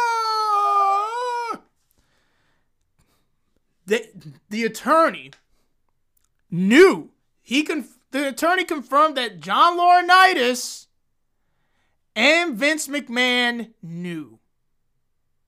So what was that about playing the victim? Like, what was that about playing a victim? So you knew this entire time and you did nothing. Also, in a previously unreleased statement, Massaro said that she saw McMahon making out with female wrestlers in the locker room and that she was sexually harassed. Massaro said that the demeaning scripts were meant to destroy her reputation, and this previously happened to another female wrestler before she left WWE. The name of the wrestler was not mentioned in the Vice story out of respect for her privacy. Now, here's this is what the previously unreleased statement of Massaro reads. During my time with WWE, I have I had observed Vince McMahon making out with other divas in the locker room, but he never paid attention to me, and I assumed I was not his type. This changed after my Playboy cover was released. I was fortunate enough to be allowed to fly on a company jet and stay at the same hotels as the executives for um, a period of time so that I could get home faster to spend more time with my daughter. On one of those occasions, Vince was attempting to get me alone with him in his hotel room late at night, and I felt extraordinarily uncomfortable. He began calling the um hotel room phone and cell phone nonstop. I called Kevin Dunn to explain the situation, and he said I should tell Vince I was not feeling well and I would see him on TV the next day. So I did. Immediately after that night, Vince started writing my promos for me. Vince does not write promos for female wrestlers. That is a job of a creative department. And he certainly wouldn't have, under any normal circumstances, written a promo for me, but he did. And the promos were written with the clear intentions of ruining my career. I bought the first script Vince wrote for me to, to the WWE employee in charge of creative at the time, Michael Hayes. And he said, "You're not saying this. Who the who the explicit expletive uh, wrote this?" And I told him that Vince did. He said, "Well, kid, these are the breaks," meaning that Vince wanted to end my career and destroy my reputation on the way out. First, let's pause for a second. Let, let's pause for a second. Michael Hayes, I get it that you're working for Vince at that time, but maybe common sense would have told you to just do the right thing do the right thing and change the fucking script? But no, you did not. You should be held accountable as well. uh, he is known for the type of behavior and also did this to to uh, re- redictate it upon her departure from WWE. In addition, after that night, each time I walked by him, he would make vulgar sexual comments that were clearly designed to make me uncomfortable. Fuck Vince McMahon. The more I talk about this man, the, the fact that they knew and they just said, oh, we didn't know about it. Yes, you did. Fucking lying pieces of shits. I, I don't get it. Like, you just I, I don't understand. Just y'all knew about this. Like seriously, Vince needs to rot in jail. He needs to rot in jail. No amount of money is going to save his sorry ass. And I really mean that wholeheartedly. No amount of money is going to save this man. Like he could throw all the money in the world. It's not going to do a damn thing. It's not. Whether you want to admit it or not, it's not going to do a damn thing to save your yourself from this humiliation. And it's crazy the fact that they the fact that they really went through with this, the fact that they knew about it, that that's the thing that really gets me. They should have done something. And if they would have done something, Ashley Massaro would still be alive today.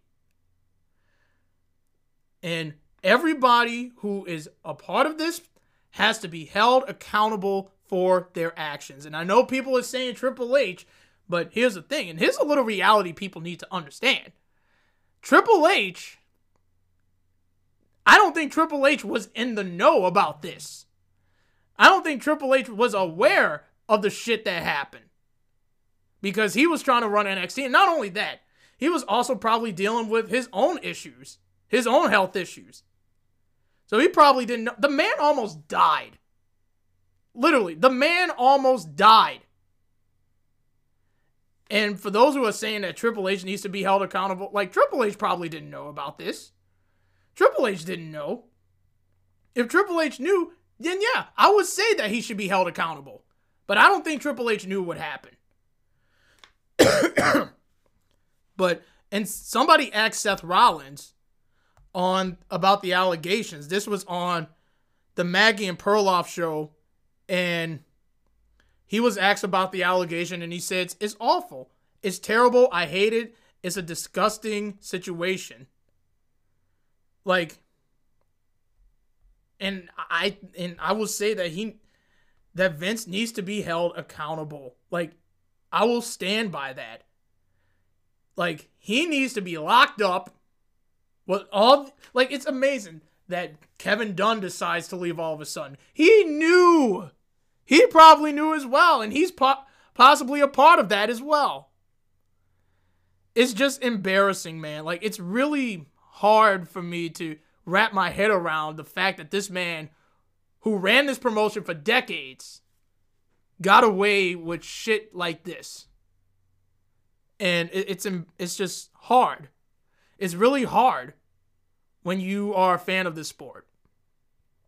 Like, everybody needs to be held accountable.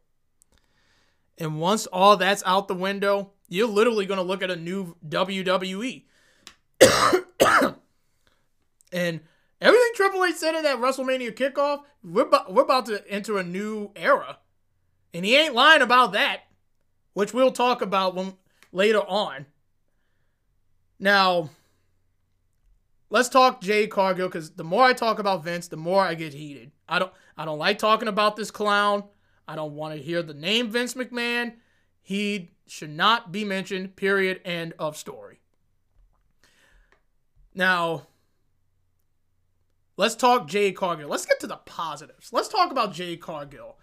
Now, she made her WWE debut at the Royal Rumble, which I thought they did a great job presenting her in that women's Royal Rumble. They did a fantastic job. And they're wondering whether to keep her on the main roster or send her to NXT. Now, is judging by what I saw before I even went live, apparently it looks like she's going to be on SmackDown. I feel like that's the destination that they're going to be um that they're going to be uh, landing for her. And fans have been wondering which branch she'll be on. PW Insider reports that Cargill has not officially assi- been assigned to the main roster brand. And it should be noted the original plan months ago was for Raw, but that could always change. But I feel like she's going to SmackDown.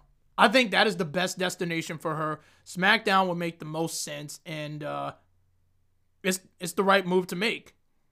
I think she would fit ro- perfectly right there. And don't worry, I'm going to talk about Jade Cargill when we mention Bianca Belair for the uh, WrestleMania kickoff or their their press conference because this was before like the Super Bowl, which honestly I don't care about the Super Bowl since it's a fucking rematch between the Chiefs and the 49ers. I honestly don't care about it.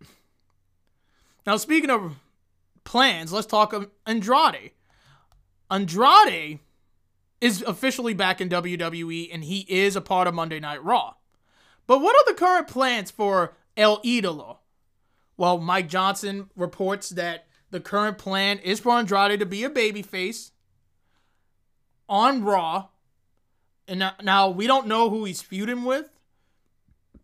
I think the only person that would make sense, in my honest opinion, to feud with um Andrade, it would be Bronson Reed, I guess. And I think the match would be great. I think him and Bronson would be have an excellent feud. If you want, you could have him feud with Gunther.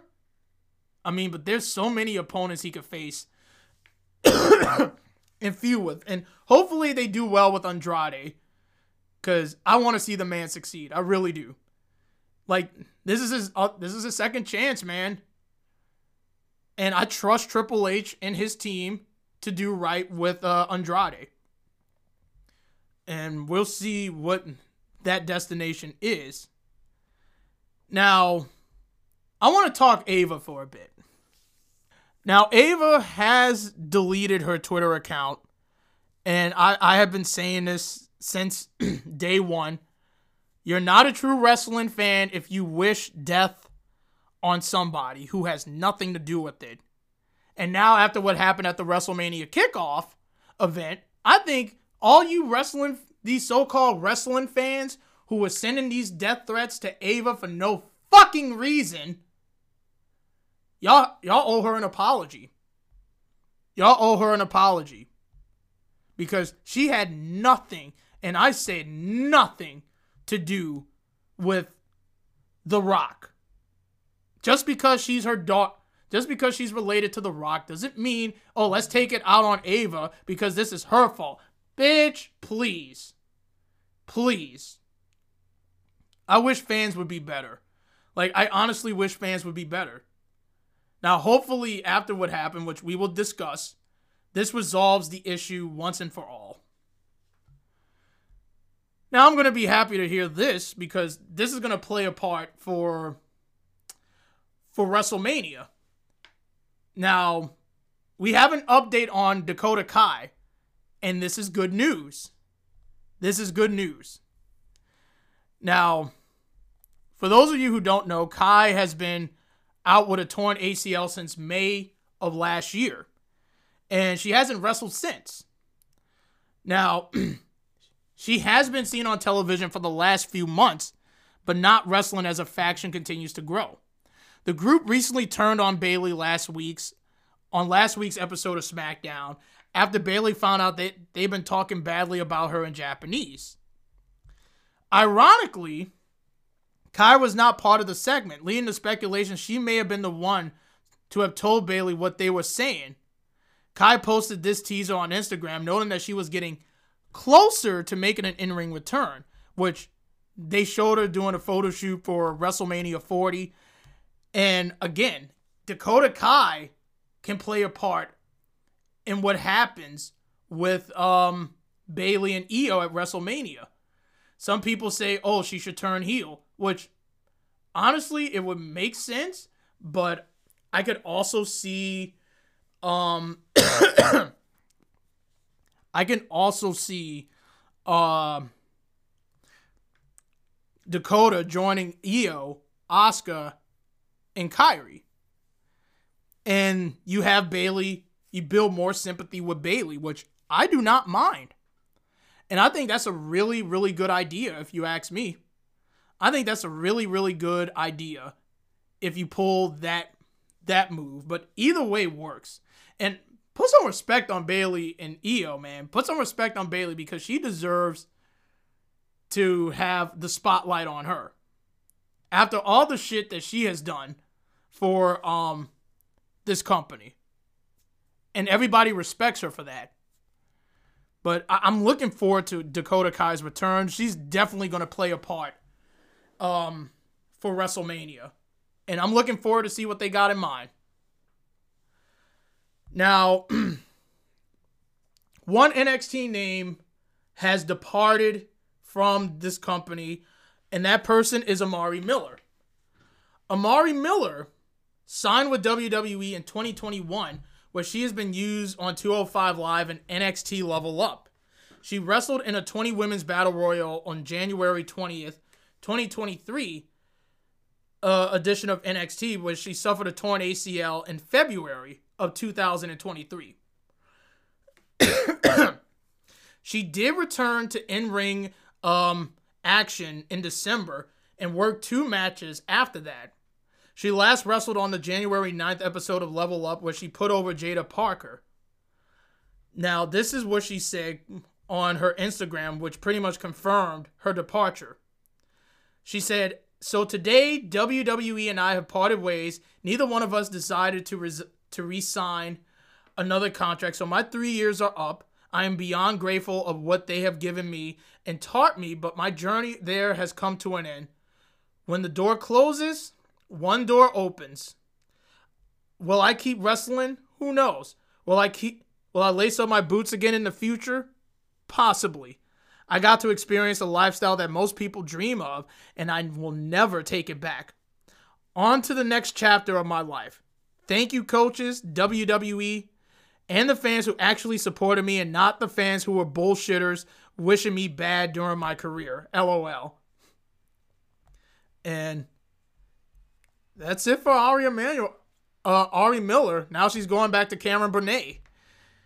And yes, I know the name because I watched Evolve at the time, so don't ask me how I know. Now I don't know what's what's on the mind of uh, Cameron Cameron Burnett. She could go back, because like I said, anything's possible. She could she could open that door anytime she wants.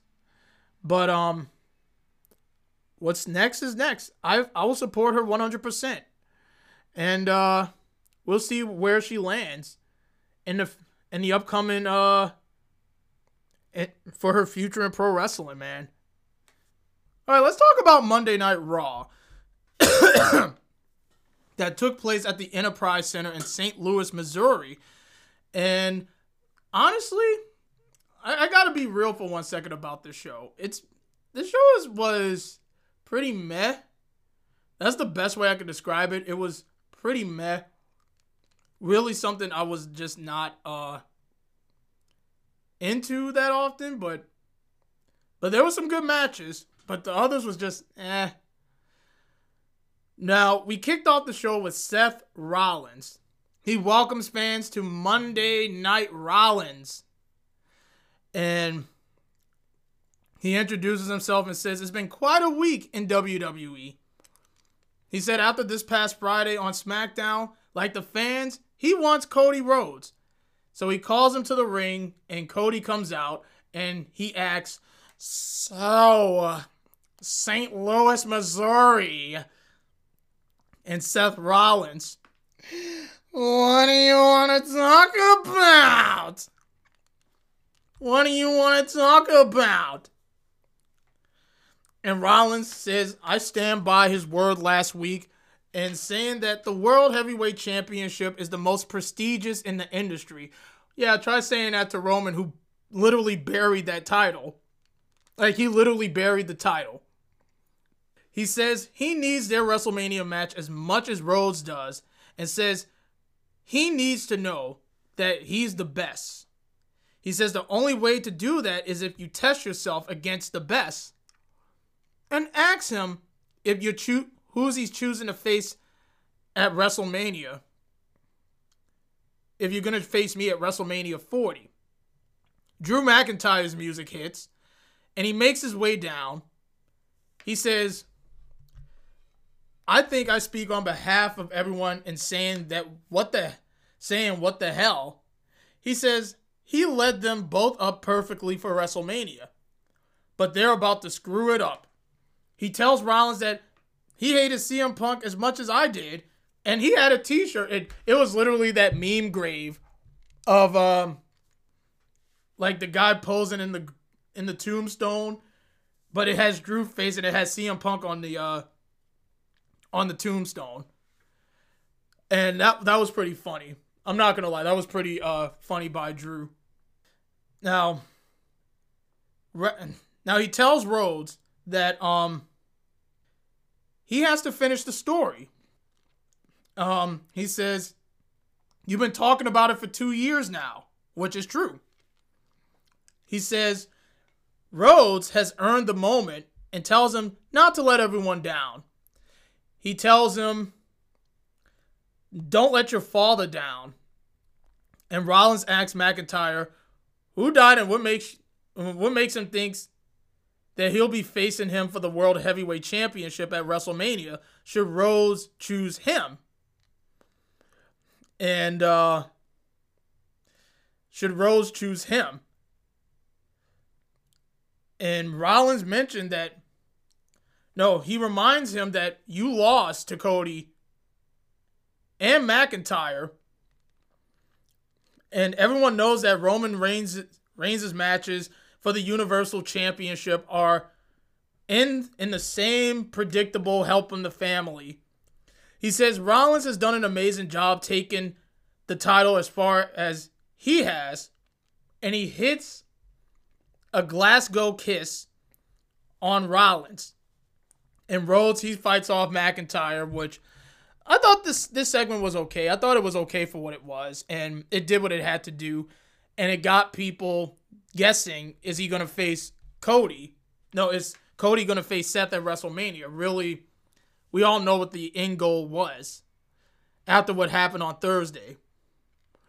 But um, we had a fatal four way tag team match to determine who will face Pete Dunne and Tyler Bate for the uh, chance to face the tag team champions at Elimination Chamber in Perth, Australia. Now, the match I thought was really good. I thought this was a really good tag team match, and um, the right team won. DIY got the win, and I love how they're building up DIY.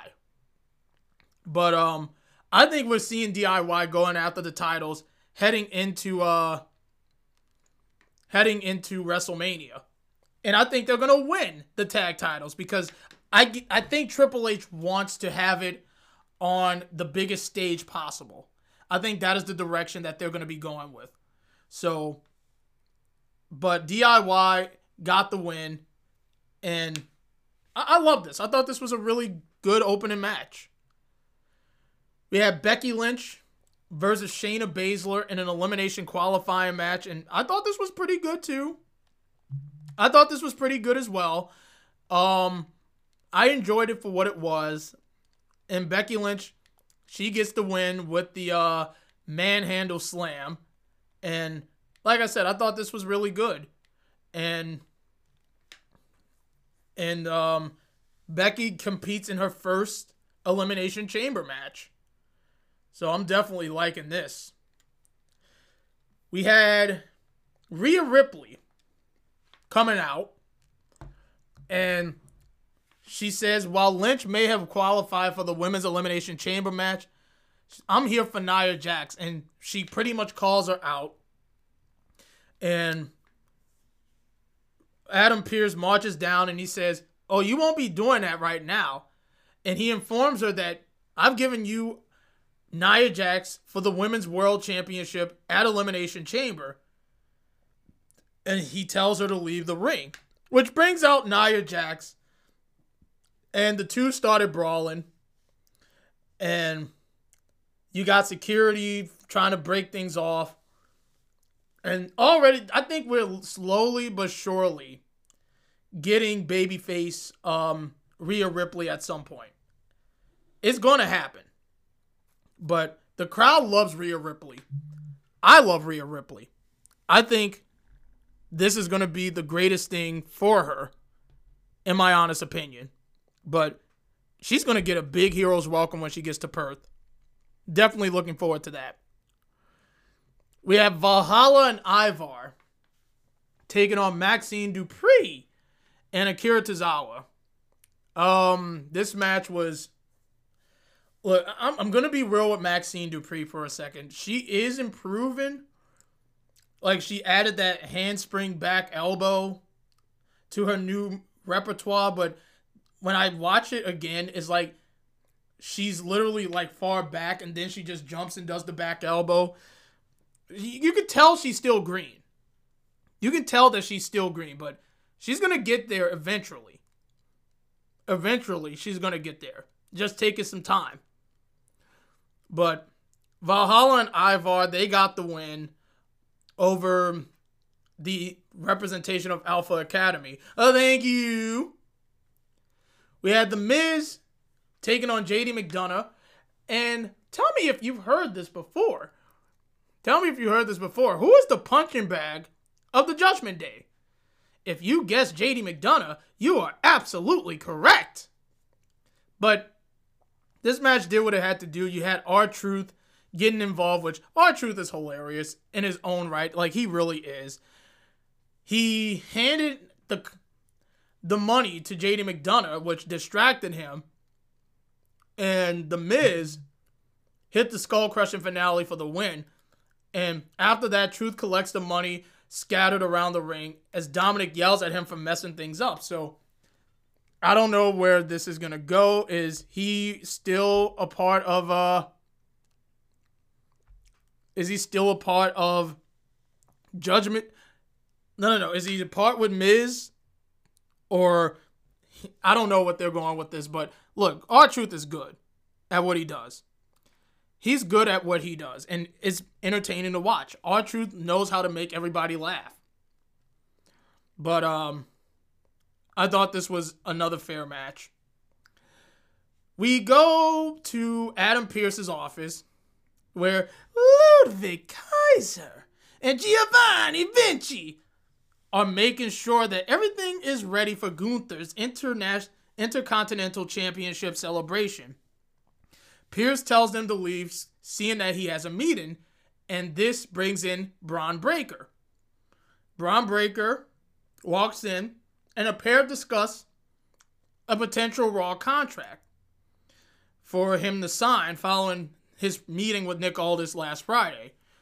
And what I love about having dueling GMs is having them bid over who they want to sign. I like it.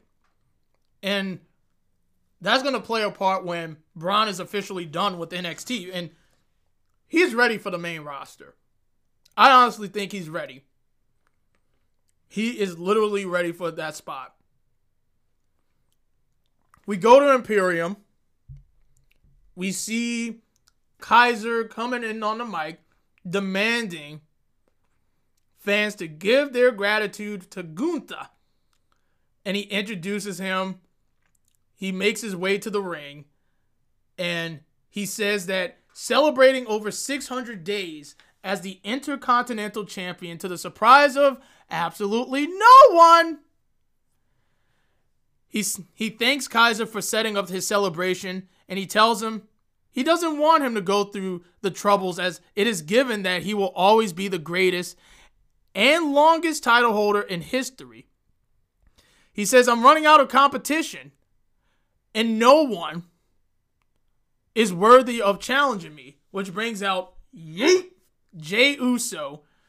He makes his way to the ring, and Jey tells fans he's in their city, Yeet, and Gunther says he's under he understands his simple gestures for a simple audience. And he says the last time they saw each other, the last time they saw each other, I eliminated you from the Royal Rumble. He says he sensed disrespect. And in Jey, and Jey says he sees the work Gunther puts in. He acknowledges Gunther being the longest reigning intercontinental champion. And Gunther says, I appreciate it. He says Jey holds the record for being the longest reigning tag team champion of all time. And he had to put in 50% of the work. He says he's confused because he achieved becoming the longest reigning title holder on his own. Jey rattles off all his accomplishments. He tells the fans to yeet if you want to see a new champion. If you want to see a new champion. And the fans yeet. Gunther says Jey is finally achieving something for himself and says he isn't the first one, the first or the last to ride on his coattails.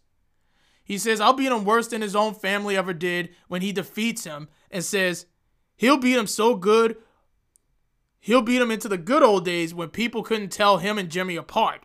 Which I thought that was a really good line. Jey and Gunther, they begin brawling and you had Kaiser and Vinci overpowering him, but the New Day, they come out to even the odds, which leads to a six man tag for next week's show.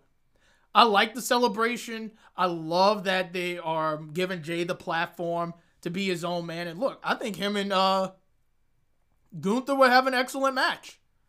Now, Gunther cannot travel to uh, Australia because, you know, the visa thing, and he won't be traveling until like August. So he's pretty much stuck in America. But um and when I say out he can't travel like out of state, He's stuck there. But um, I think this should be really good. We had Kairi and Asuka, the Kabuki Warriors, defend their tag titles against Kayden Carter and Katana Chance in a rematch for the women's tag team titles. And I mean, it was okay. I thought this was okay for what it was. And uh, the Kabuki Warriors, they retained, which made sense. Now the question is, who's next? I mean, you got Alba Fyre and Isla Dawn waiting right there. They deserve an opportunity. Uh, I'm just throwing that out there. Like, I know I'm not the only one who is making sense around here. Do you think that they deserve an opportunity? You bet your ass they do. You bet your ass they do. They deserve an opportunity. And I really mean that. That's just how I see it, in my honest opinion. But um I don't know what they do for for the Kabuki Warriors at WrestleMania. But we're just gonna see where where the booking lies. In the main event, we had a bull rope match between Cody and Shinsuke Nakamura. Is like two step backwards, but this was just this was a win for Cody, no shit. After the match, McIntyre blindsides him and fires off right hands and hits Cody with a claymore kick and stands Kip's up standing tall as the show goes off the air. So I thought the show was meh. It was pretty dull. There was some stuff that I just did not really care about. But at the end of the day, at the end of the day, I thought um like I thought they did what they had to do. So that's just my honest opinion about that. And now let's switch gears and let's talk NXT, which I thought was a pretty good show. I thought NXT overall was pretty good, and um, can't wait to see what. I can't wait to see how they build towards um towards stand and deliver, which is only two months. So we kick things off with Carmelo Hayes. He kicks off the show and he sets a chair up and sits on it as the boos are raining down from the crowd. He says, it's not not yet. That it's not time to explain why I did what I did at Vengeance Day. Like, and the people in the Full Sail were giving it to uh they were giving it to uh Carmelo Hayes. And he's already established himself as the best heel on NXT. Now, if you just want me to go through with it, this is what Carmelo Hayes had to say. Now, this was later during the show.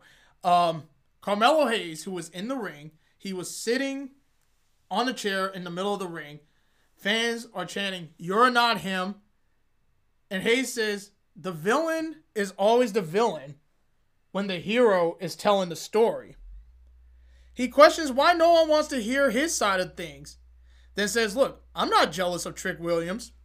I'm not jealous of his success. Uh, yes, you are. Um, he says he wanted him to achieve the highest of highs and makes his parents proud. And he had to be the one to take everything away from him to remind him that remind him of his place and show him what happens when you cross him. Hayes says Williams crossed him first and says they had an agreement. He says they agreed Williams would go after the North American Championship while he was after the NXT Championship. But Williams started believing the people and his hype. He says Williams went back, went behind his back, and went after something that belonged to him. And he knew what he had to do at that moment. He said he attacked Williams and would do it again. Now, Trick Williams' music played and you know that he was studying Shawn Michaels. And Hayes is just laughing, making it clear that he orchestrated this whole thing. He said Williams isn't coming back and says no one should be surprised. He reminds everyone that I'm a two time NXT North American champion, while Williams was a two day North American champion then says nothing gets on NXT without being run by him. Hayes says Williams wanted to be like him so bad that he started copying his appearances, behavior, and he says it was never a collaboration between them, as Williams was his hype man. He says that's all it is and all it'll ever be. And I like the explanation. I like the explanation. I thought this was a really great explanation for uh for um uh for Carmelo Hayes. I thought he did a tremendous job explaining why he did what he had to do. And I thought this was like I said, I thought this was really really great. Now, just to rewind, Bron Breakker and Baron Corbin, they kick off the show. And Ali- and Breakker asks Alicia Taylor to introduce them properly. And she does as the Wolf Dogs. And but says that he that won't ruin their celebration. He says, "We dominated and no one in WWE can stop them." He asks Breakker how his face is after falling into a top rope on Sunday. And Breakker says, Stuff goes wrong when you're running a 23 mile and miles an hour. He tells Corbin he wouldn't have made it over the top rope if if it hadn't given it all, all to boost. Corbin and Breakker then call the family out to the ring, but instead you had Nathan Frazer and Axiom coming out for their match against Idris Enofe and Malik Blade, which I thought was a great match, with Nathan Frazer and Axiom getting the win. Now, after the match, um, the Wolf Dogs they attack Frazier and Axiom. The family appear, and the Wolf Dogs challenge Tony D and Stacks to a match for the NXT Tag Team Championships, in which he accepted. And that's going to take place next week. So I think this this was good for what it was, and like I said, the match was great, and this also sets up the tag match between uh Breakker and Corbin against Tony D and Stacks. So that should be good. We go to Ilja Dragunov. He is in the ring, and he says, "Look, I went to war with Trick Williams on Sunday." He says, "Not only I respect Williams, but I like him." He says despite that, he couldn't allow him t- to slay the Mad Dragon. He says Williams gave him everything he had, and if anyone was going to beat him, he would be a worthy NXT champion. He calls out Carmelo Hayes and says, You've been accusing me of things that I didn't do over the past few months. He says, Everything sees Hayes everyone sees as Hayes' true colors now. And he couldn't stand Williams reaching the height, the heights in NXT. He then calls him down the ring and calls him a traitorous son of a bitch. Dijak appears and he asks Dragunov, "Why are you obsessed with Hayes and Williams?" And says, "Did I saw what he did at Vengeance Day?" He says he's willing to beat Bet Dragunov saw what he did to Joe Gacy at Vengeance Day. And let's see. Dragunov tells Dijak that tonight isn't the night for him to do this. And Dijak says Dragunov must be feeling a little bit regular tonight, standing in the ring with a broken nose. He says he learned what it like he learns what it uh means to break a man who thinks he's unbreakable by defeating Joe Gacy. And Dragunov advises Dijak to step aside. He says Dijak will suffer like he'll never have before when their paths cross again. Dijak clogs Dragunov, but Dragunov fights back and the two of them brawled, and that leads to the match that we're going to have in the main event. So I-, I, thought the promo was good. I thought it was really, really good. And uh, yeah, that's the best way I can say it. It was good for what it was.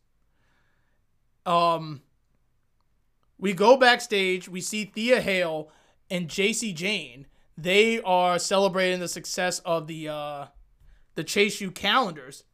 Hale says she wants to watch Riley Os- Osborne in his upcoming match, but Jane advises her not to do so in order to not come off as too desperate a scene as they already agreed to Valentine's to be Valentine's, which leads us to Lexis King and Riley Osborne.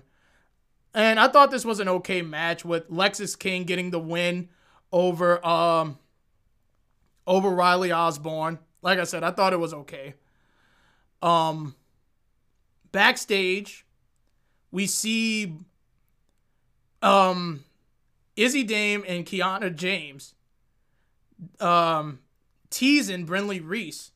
So she gives her the coffee and James takes it from Reese and pours it in the trash can, which pretty much leads to a match next week between the two next week. So that's going to be interesting. We had a really good match with Roxanne Perez and Lola Vice, which Roxanne Perez gets the win because of Tatum Paxley. And you could see where they could go with this. And I don't mind it. I don't mind where they're going with this because it seems to me that they're building towards um Roxanne getting another opportunity at some point. They might even make it a fucking ladder match for the women's title. I think that's the direction that they're going to go with. But um I thought this was really good. Uh we had Lash Legend and Jakara Jackson defeating uh Fallon Henley and Wren Sinclair like, I love seeing Maddie Winkowski in NXT. Like, I'm I'm just happy for the woman. She she literally deserves this. But um I thought this match was okay. I thought it was okay with um with Lash and Jakara getting the win. I, I love this. I thought this was pretty good. We go backstage and Brooks Jensen is approaching Josh Briggs. And after some small talk, Jensen tells Briggs that, look, I'm lost without you and Finley. And Briggs tells Jensen, look, I'm not a kid anymore. He shoves him and tells him to stand on your own two feet. He tells Jensen, you either sit around crying or gain some some courage, which that is a good point. Gain some courage or sit there, make excuses, and continue to cry about it, which which I agree with Josh Briggs on. Grow a pair, man, because if you sit there crying, you're going to have people taking your spot. And you don't want that, do you? It's tough love. That's the best way I could say it. It was tough love for uh, Mr. for Mr. Uh, Brooks Jensen. We go to Ava's office and we see Jaida Parker requesting a singles match against Adriana Rizzo uh, next week, which Ava agrees, but bans all the other members of OTM and the family from ringside. Ridge Holland approaches Ava and asks to face all three members of Gallus at once. Ava agrees to give him one member at any at a time, but should he lose to any of them, then he can't go on to face the next member of uh to face the next member, which Holland agreed. And that that should be interesting. I'm looking forward to that. I think that should be pretty good. And then the main event, we had Ilja Dragunov against Dijak. Now, to the surprise of anybody, to the surprise of anybody, was this another great match? And if you answered yes, you are absolutely fucking correct because this was another great Ilja match. And I said this for um like I said this before and I'll say it again. I have never seen a bad match from Ilja Dragunov. Like never in WWE. He has been killing it on uh on NXT right now. Like he's making everybody look fucking good. And um all I can say on that is this was a great match with with Ilja getting the win. After the match, Carmelo Hayes appears out of nowhere, chop blocks Dragunov, grabs the NXT championship, and clocks him with it and holds the title on his head. So it seems to me what they're doing is they're setting up Carmelo and Ilja, which, look, I don't mind. These two have amazing chemistry. Now, I don't know when they're going to do it. If you want to do Carmelo against Trick for the NXT title, I don't mind. But Carmelo does not need the NXT championship. And that's a little reality. He does not need the NXT championship. There is really nothing else he can do on NXT besides have that match with Trick Williams. And I think Trick Williams is going to play a part and cost Carmelo the match, and he's going to get his revenge, and he challenges him to a match at NXT Stand and Deliver. And I wouldn't, and there's going to be a stipulation. I think a stipulation is going to be added for um, this match. I would not mind that at all. But like I said, I thought this was a really, really good episode of NXT. Now let's talk about the WrestleMania kickoff, which I really enjoyed. I thought this was a really good kickoff, and there were so many things that I have to mention. Now, The Rock was booed mercilessly. He was booed so hard that um like he was literally booed so hard that people did not want to see The Rock versus Roman at WrestleMania. But you had Triple H, he was a guest and he was hyping up the history of WrestleMania. He talked about um Netflix signing with uh WWE and he promised a new WWE that's coming, which look, and we're in for the ride. Like Vince is no longer working. I don't think a single McMahon is working for WWE right now, and that's good. That's good. We're into the new era. Yeah, Bianca, she's coming out. She came out and she plugs her show and she talked about B- Sasha Banks, her and Sasha being the first African American women's to main event a WrestleMania. She talked about beating Becky Lynch at WrestleMania. She talked about beating Asuka. And now she's in a predicament because I'm going into WrestleMania without a championship. And I like this. I like this. And the reason I like this is because it's getting ideas on what they could do. And she's like, you can't have WrestleMania without the EST. And I got a theory on what they could do. Now, we could say Jade Cargill, which honestly I don't mind. I think Jade Cargill would be the right choice. But you got to ask yourself, is she really ready for that spot?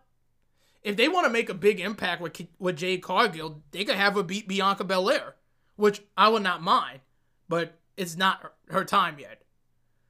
Somebody said you could pair Bianca up with Jade Cargill and challenge the Kabuki Warriors for the tag titles, which I'm going to decline on that. Which, look, it would be nice, but it's just putting two top talents in the ring for the sake of adding a team. But what I really like is having Tiffany Stratton challenge Bianca Belair. I think that would be a really good marquee match if you ask me. And I will not have an issue with that one bit. I think that would be an excellent match. And I think you all agree as well. Because look, if you remember on SmackDown, she slapped Michin. She looked at Bianca Belair and says, Look, I'm not afraid to step up to you. This could lead to a match at WrestleMania. Why not? Tiffany Stratton herself said that she would love to wrestle uh she would love to wrestle um Bianca Belair. I think that would be a really good match. Why not? You had Rhea Ripley coming out. She was super over as all hell. Like no no surprise. No surprise. Like um she was putting over her match with um Rhea Ripley. No, with Nia Jax. She's gonna she promoted her match um for WrestleMania, not WrestleMania, for Elimination Chamber. And I love that Becky Lynch came out and she literally she literally told her that I'm known to take spots from Golden Girls and you're going to see what it's like to be at the bottom, which I thought that was really good and they pretty much told you that this is the match you're going to get for WrestleMania. Which I wouldn't be shocked if Becky loses to uh, loses the elimination chamber cuz it's written right there. It's literally written right there. But the real one begins when you had Seth Rollins. He was on stage. He called out Cody Rhodes to finally make the decision, but Roman Reigns comes out. And I love the line that Seth Rollins says, Look, he finally decides to show up. And Roman's response, he finally decides, Look, he's wearing his wife's shoes. So he tells Las Vegas to acknowledge him. And and the tribal chief said everyone should actually be talking about his decision because he's going to choose his own opponent at WrestleMania and he chooses The Rock, which The Rock comes out and there was a mixed crowd reaction. There was people, there was loud boos for The Rock. And now they when this music stopped playing, he started talking about The Rock versus Roman Reigns and he talks about being the biggest main event in WrestleMania history. The We Want Cody chants were met with the opposing quieter No We Don't. And he took the opportunity because he did say this on the Pat McAfee show. He called them the Cody Crybabies. And then he was greeted with what chance? He showed the graphic of the Bloodline family tree. And he says it's proof that there's only one powerful and dominant royal family in professional wrestling. If you don't think that means The Rock versus Roman Reigns is the biggest main event in WrestleMania history, then it doesn't matter what you think. Whether you like it or not, the People's Champion versus the Universal Champion, bound by blood, is the biggest main event in WrestleMania history. And they embrace, and Cody says, Hold up, hold up, hold up. He says, This right here, this is bullshit. And he says it's not up to Roman or The Rock to determine the main event of WrestleMania 40. Cody's the one who won the Royal Rumble, and he has made his decision. And he's like, at the main, at WrestleMania 40, in the main event, I choose you, Roman Reigns. And Cody says, no, no, no, not Cody. Roman says, you know you're wasting your time. You're like you're a chapter in my book. You're past that. Like go challenge for the second belt, the loser bracket, the number two, the head of like he like I thought that was really good. Cody says, "Look, it doesn't matter who sits at the head of the table, whether neither Rock nor Roman Reigns, because like Cody got heated when Rock says you're just as irre- not the Rock. Roman says you're just as irrelevant like um your father. And this is the line that really got me. Cody says it doesn't matter who sits at the head of the table when neither The Rock nor Roman have done anything of the cooking order of the cooking over the last two years. Cody took a shot at the Bloodline's ancestry, and that didn't sit well with Roman or The Rock. And The Rock says, Look, if you talk about my ancestry, you're talking about mine. If you're talking to Rome, if you're talking about my blood, then you're talking about me. Then we have a problem. Cody slapped Cody got slapped by Dwayne Johnson and this is where it gets really great. They had this they were about to throw hands and I just looked. I watched this segment like like six times, and I'm like, this is cinema. This is great. WWE knows what they're doing, and they executed it perfectly. I loved every second of that segment, and I, I just think they did a really good job explaining how this would work. I loved it. I absolutely loved it. I thought this was really good. But it left so many unanswered questions. What does Seth Rollins do at WrestleMania? Like, I hear that they might do Rock and Roman against Cody and Seth at WrestleMania. Uh, I don't know if that's a good idea. I don't think that's a good idea. because you can't have Rollins or you can't have four of these guys losing. And you do you honestly think The Rock is going to take the pin? You must be joking. Because I don't see that happening. Now, this also needs to answer why did Cody give up his opportunity for The Rock last week? There's still questions that need to be answered. Like there's still questions that need to be answered. And we didn't get that yet. We didn't get that. So there's that. And it's intriguing and it's conflicting, but I love it. I absolutely love it. It's a great time to be a pro wrestling fan. And WWE has done one thing get people talking. And that's exactly what they did. They got a lot of people talking for what happened on that show. I loved it. SmackDown Live took place at the Spectrum Center in Charlotte, North Carolina. And I thought overall, I thought this was a really good show. And I enjoyed, like, I really enjoyed it, in my honest opinion. Um, I know there were some questions regarding the Elimination Chamber qualifying match, but I'm here to tell you I don't have a problem with it, and I'll explain why. And uh, we actually kicked things off with Triple H, Paul Triple H Levesque. He's in the ring, and he's with the Raw and SmackDown general managers, Adam Pearce and Nick Aldis. He welcomes us to the show and says, Last night was an incredible kickoff event on the road of the grandest stage of them all. And at some point, they looked to a hard left turn, and now that road is on fire. but it feels really, really good.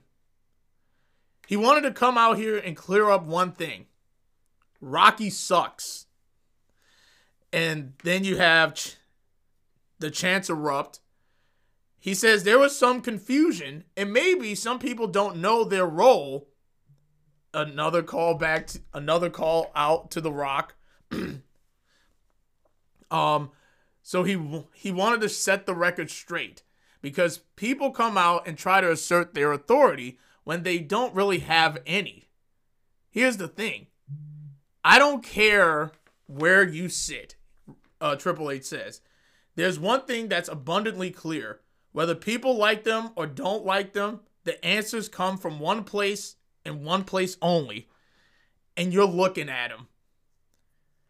Roman Reigns will defend his championship in the main event of WrestleMania against Cody Rhodes.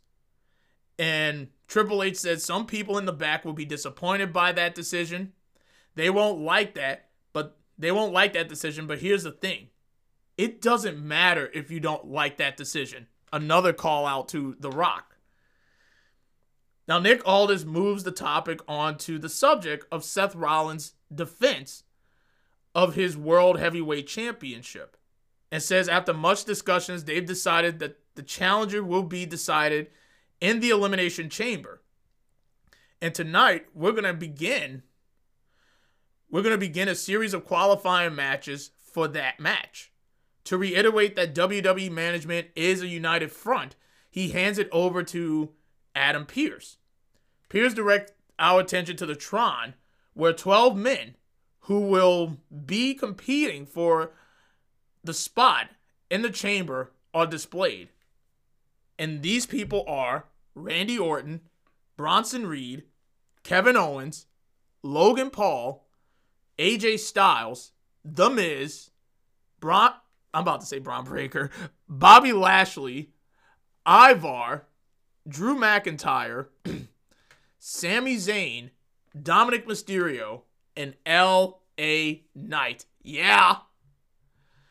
But overall, I thought this was a really, really good segment and just showing Triple H asserting his authority, letting The Rock know that you don't run this shit. I do. So you have to answer to me. And it's going to get really interesting for next week because we're going to talk about another segment that involves Triple H and Paul Heyman because that makes the show even more more watchable.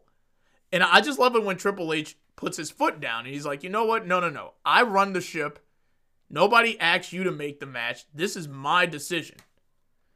And it was Cody's decision to have the match against uh against um Roman Reigns.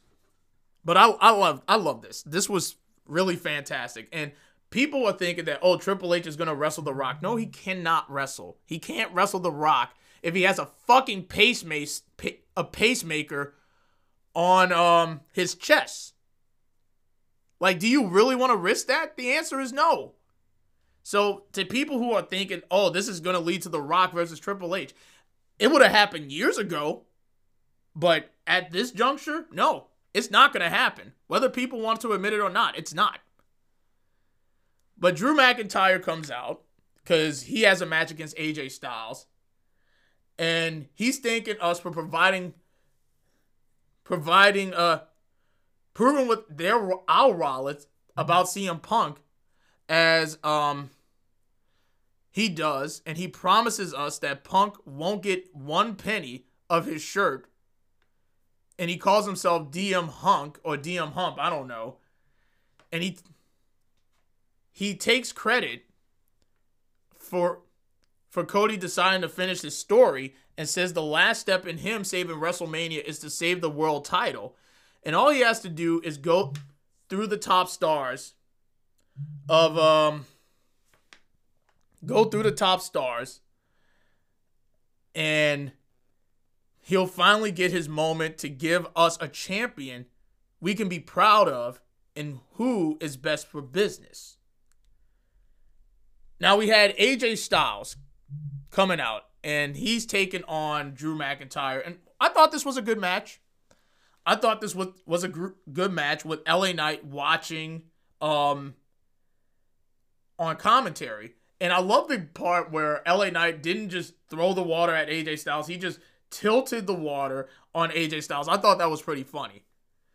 Now, AJ Styles had the match won. Had it not been for had it not been for LA Knight.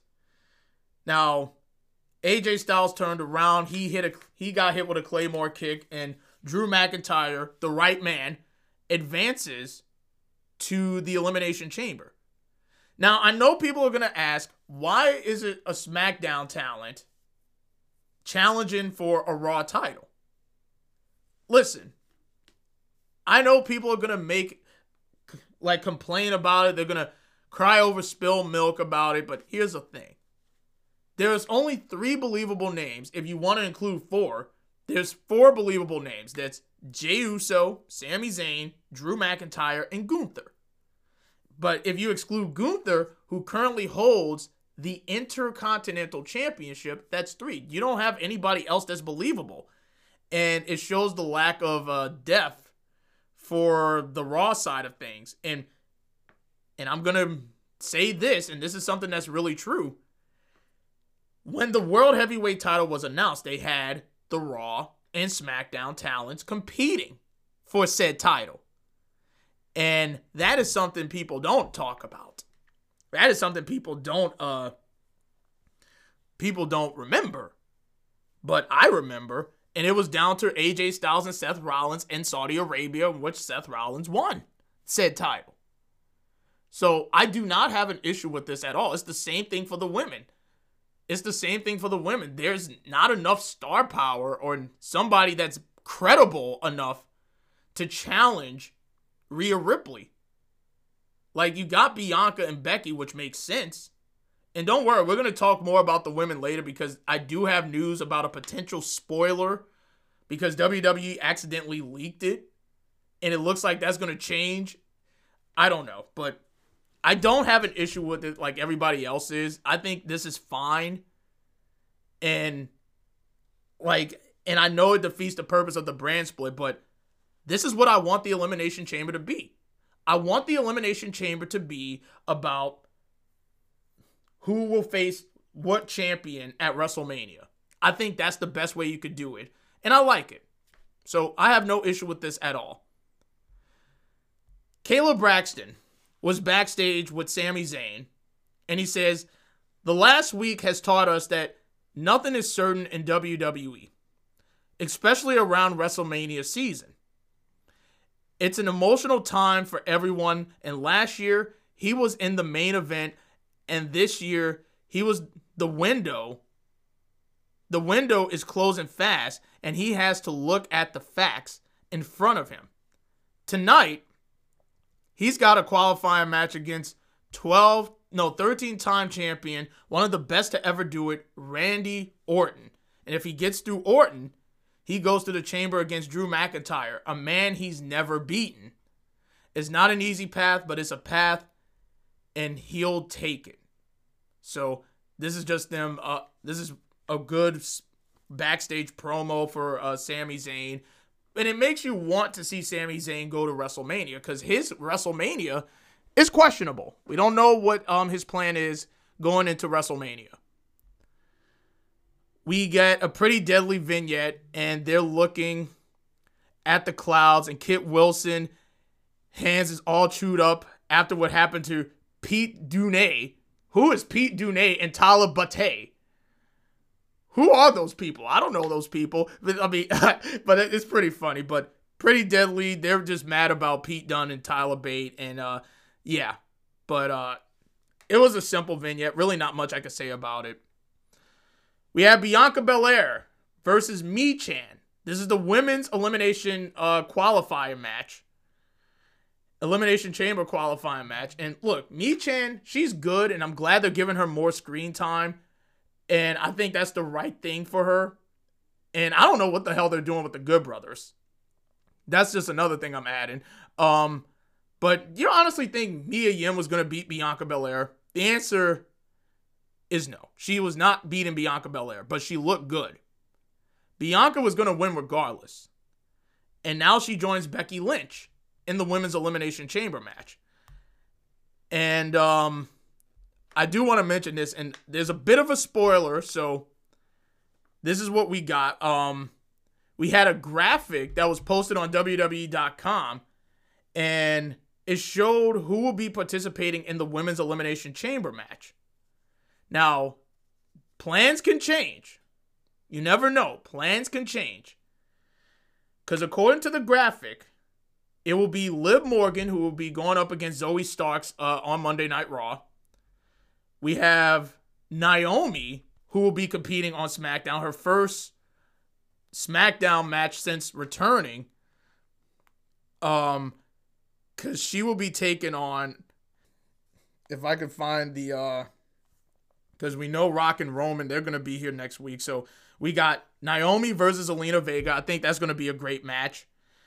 We have Tiffany Stratton taking on Shotzi, which, I mean, come on. Tiffany Stratton is winning that. And you also have in the mix Jade Cargill. Now, I don't know if it's the right decision to have like Jade Cargill in the Elimination Chamber, but you never know. You never know. Now, I do want to mention WrestleMania for a bit, like especially on the women's side. We already know we got Iyo defending her title against Bayley. More than likely, the World Women's Championship is going to be Becky and Rhea. There's nothing for Bianca Belair. There's nothing for Bianca Belair. There's different options. People say Jade Cargill, which, I mean, that is a dream match. Don't get me wrong. But the question is, is she ready for that spot against Bianca? And that's the thing we need answers. If not, you could do Tiffany Stratton. I could see Tiffany Stratton um being eliminated and she takes all her anger out on Bianca that leads to a match at WrestleMania. Where does that leave Jade Cargill? Remember Nia Jax at the Royal Rumble? You can do you can do Nia versus Jade Cargill, but she's still a free agent. So she could go any brand she wants until she is signed to said brand. Whether it's the draft or whatever, we don't know. But plans can always change. But we all knew Bianca was going to qualify. But the match itself, I thought it was solid for what it was. Now we go backstage. We see Bron Breakker a guy who I think more than likely is going to get called up sooner rather than later Um, he is gonna be on either Raw or SmackDown. Triple H meets him and he congratulates him on his growth and says he's anxious to see what he does at the next level. Now, Bron asks him for advice. What where should I sign? Where should I sign? And he tells him now before he tells him anything, Paul Heyman comes in and he shakes hands with Bron Breakker. Because look, if you put Paul Heyman with Bron Breakker, that's fucking great. that is fucking great. I would not mind that at all. Bron Breakker, a Paul Heyman guy, sign me the fuck up. I think that would be perfect. Whether on Raw, whether on SmackDown, I don't care. I think that would be an excellent pairing, whether you want to admit that or not. I think that would be an excellent ass pairing, in my honest opinion. Now, Br- Bron Breakker leaves. Paul says he's a hell of a talent, and Triple H asks, What do you want? Heyman says, Look, I know it's not a good time, and he'll come back next week, and when he does, he'll be with his tribal chief, Roman Reigns, and the high chief, who is above the tribal chief, The Rock. And Triple H says he's looking forward to it, so that makes it even more interesting. I can't wait to see where this goes. Bayley. Bayley comes out, gets a nice ovation, and says a big part of her wants to think last week didn't happen at all. And before we started chant before we started chanting her name, she figured lots of us would think she had it coming. And she'll take it. She says, whether you like her or not, we're cool right now because we've been with her on this whole journey and we know what's in her heart. She says, I gave and gave to damage control, and all they did was take from her. So she thought after she won the Rumble, maybe they all be happy for her and everything would be fine. But that didn't happen. She talks about them laughing behind her behind laughing behind her back and shutting up whenever she walked in the room. And she's had that happen too often to not learn her lesson. And she says at WrestleMania, Iyo Sky is going to learn that lesson the hard way. This brings out Dakota Kai. Dakota Kai comes out and she's literally apologetic that Bayley isn't answering her calls. And Bayley asks, Where were you last week? And Kai says, She's really close to being cleared and had her doctor's appointment, but Bayley isn't buying it and tells her she must have known what was going on. Now, Dakota says she was in a tough spot because she always believed in damage control and what Bayley created. And so did Iyo. Up until Asuka and Kairi Sane, um, like how Asuka and Kairi Sane came along and got in her head, Bayley asks, why didn't she say anything? And Dakota says she wanted to, she wanted to, but she didn't know how. She says she misses it when it was just the three of them, and it felt like they could do no wrong. And Bayley had always been a mentor to her, and it seemed to be working, and it seemed like her plan was working. Asuka and Kairi win the women's tag titles. Bayley wins the Rumble. Iyo wins the women's title. And they were so close to having it all, and she thought it would blow over, but it didn't. Now, Bayley says, okay, well, they're right here now. Where do you stand? This brings out Iyo, Asuka, and Kairi Sane, all three Joshis holding gold. I love to see it. That makes me happy. So they surround Bayley. Kai grabs a steel chair, okay? She grabs a steel chair and she's thinking about hitting Bayley. Well, you know she's planning on hitting Bayley, but she swings it at Iyo, Kairi, and Asuka. They retreat, and she stops mid swing on Bayley. And I like this, and I want people to put respect on Bayley because this woman is literally the best thing in um this company right now. Like they're giving her her flowers, and that's something I like to see. I want to see Bayley get more flowers. But this story is so intriguing that I'm really interested to see to see how it goes. You know what I'm saying? Like I'm I'm really curious to see how this goes. And I I honestly cannot tell you how excited I am to see what happens at WrestleMania. Look, I will not mind if Bayley, I will not mind if Bayley beats um like I would not mind if Bayley beats Iyo for the title. The main uh the main person we got to talk about is Dakota Kai. Where does DK stand? Where does she stand on this? Because there's so many questions about Dakota Kai. Does she align with Bayley? Because it looked like she is for now, but I don't trust Bayley. I do not trust Bayley. No, no, no. I don't trust Dakota Kai. Because I feel like she's going to stab her in the back. I think that's what's going to happen. She's going to stab her in the back. You could do either or stab her in the back with that chair shot at WrestleMania, or she turns she turns on her after the match, after she beats Iyo for the title. Either way it works, I will not complain at all. I think it is a great time to be a pro wrestling fan. Like honestly, a great time to be a pro wrestling fan. But I'm really curious to see where this women's title story goes. Like I really am. Kayla Braxton is backstage with um Randy Orton, and he says, "Look, Sami was right about it not being given a, to make it at WrestleMania, and watching from home, uh, from last year was horrible. But he learned an invaluable lesson about patience. As far as Roman Reigns is concerned, he'll sit back and uh, wait, and if everything comes his way, and he plans on having everything going his way." Like he'll be in the elimination chamber and it'll be the three dangerous letters in sports entertainment R K O. So that was another good uh, promo by Randy Orton.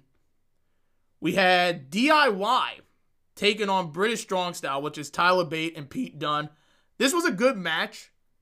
As much as I wanted to be like an NXT Takeover X match, we weren't going to get that. I mean, I felt like it could have been more, I'm, I'm not going to ask for much, you know? I'm not. Like I said, I thought this was really good, and British Strong Style, they will take on Judgment Day at Elimination Chamber, which I think should be a really good match.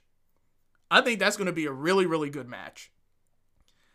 And I think they're saving DIY's title win um, at WrestleMania. I think that would be the perfect time to do the title change. That's just me, if you ask me. Now, we were supposed to find out who Logan Paul was going to face for the United States Championship, but I guarantee the plans change because of uh, of the storyline. I know this of the WrestleMania stuff that was supposed to happen originally. And we know he's going to face The Miz. Um, he's gonna face the Miz. But if you want my predictions for um the the um I uh the men's elimination chamber qualifying match, we know Bobby Lashley's taking on Bronson Reed. We know uh, Kevin Owens is taking on Dominik Mysterio, and Ivar is taking on LA Knight. So let's start with Bronson Reed and Bobby Lashley. We can make a case for Bobby Lashley. We can make a case for him because I think he he has the star power, but I honestly would love to see um like honestly, I would love to see him uh be in there, but I think Bronson is going to win it because of the final testament. I think they're going to get involved. They're going to cost Bobby the match, which honestly yes, I was yes, it would protect um it would protect uh it would protect him, but at the same time, it's just I don't know. But I would like to see Bronson in there. Uh, for Dominik and Kevin Owens, Kevin Owens would make sense. Logan Paul is gonna beat The Miz, and I would have Ivar win. I would have Ivar win because of AJ Styles. He's gonna give LA Knight a receipt for what happened to him on Friday. I think that's the direction that they're gonna go with. And I would not mind that at all. I think that would be a really good idea. Now, speaking of the Elimination Chamber qualifier match, we had Randy Orton versus Sami Zayn. I thought this was a really good main event with Randy Orton getting the win with the RKO, which is a thing of beauty. And you had Drew McIntyre coming in post match, and they're doing this face off. So he joins Drew McIntyre and the other four I mentioned. I feel like those are my picks for the men's elimination chamber match. And overall, like I thought it was a really good good episode of SmackDown. I'm really happy for uh like I'm really happy for uh for this show and there's really not much I can say about it, but I hope you guys have an amazing Super Bowl, which honestly, I don't really care about it. Like, I know it's the same team, but I want something different. But whether you're barbecuing, whether you're ordering pizza, or you're probably doing something else, um, just have a good Super Bowl. Mm, make sure you guys follow me on Twitter, Shino D Phoenix. Follow me on Instagram, Cool Man Sip. That's the not no not Cool Man Sip, Shino Phoenix. Cool Man Sip is dead. Uh, TikTok, Shino D Phoenix. Like the Facebook page, No One's Ready for Wrestling. Subscribe to my YouTube channel, Shino uh, D Phoenix. And follow me on Twitch, Shino Phoenix. So until then, take care, be safe, support wrestling as much as you can. And this Phoenix flies off. I'll talk to y'all later. Have a great week. Peace.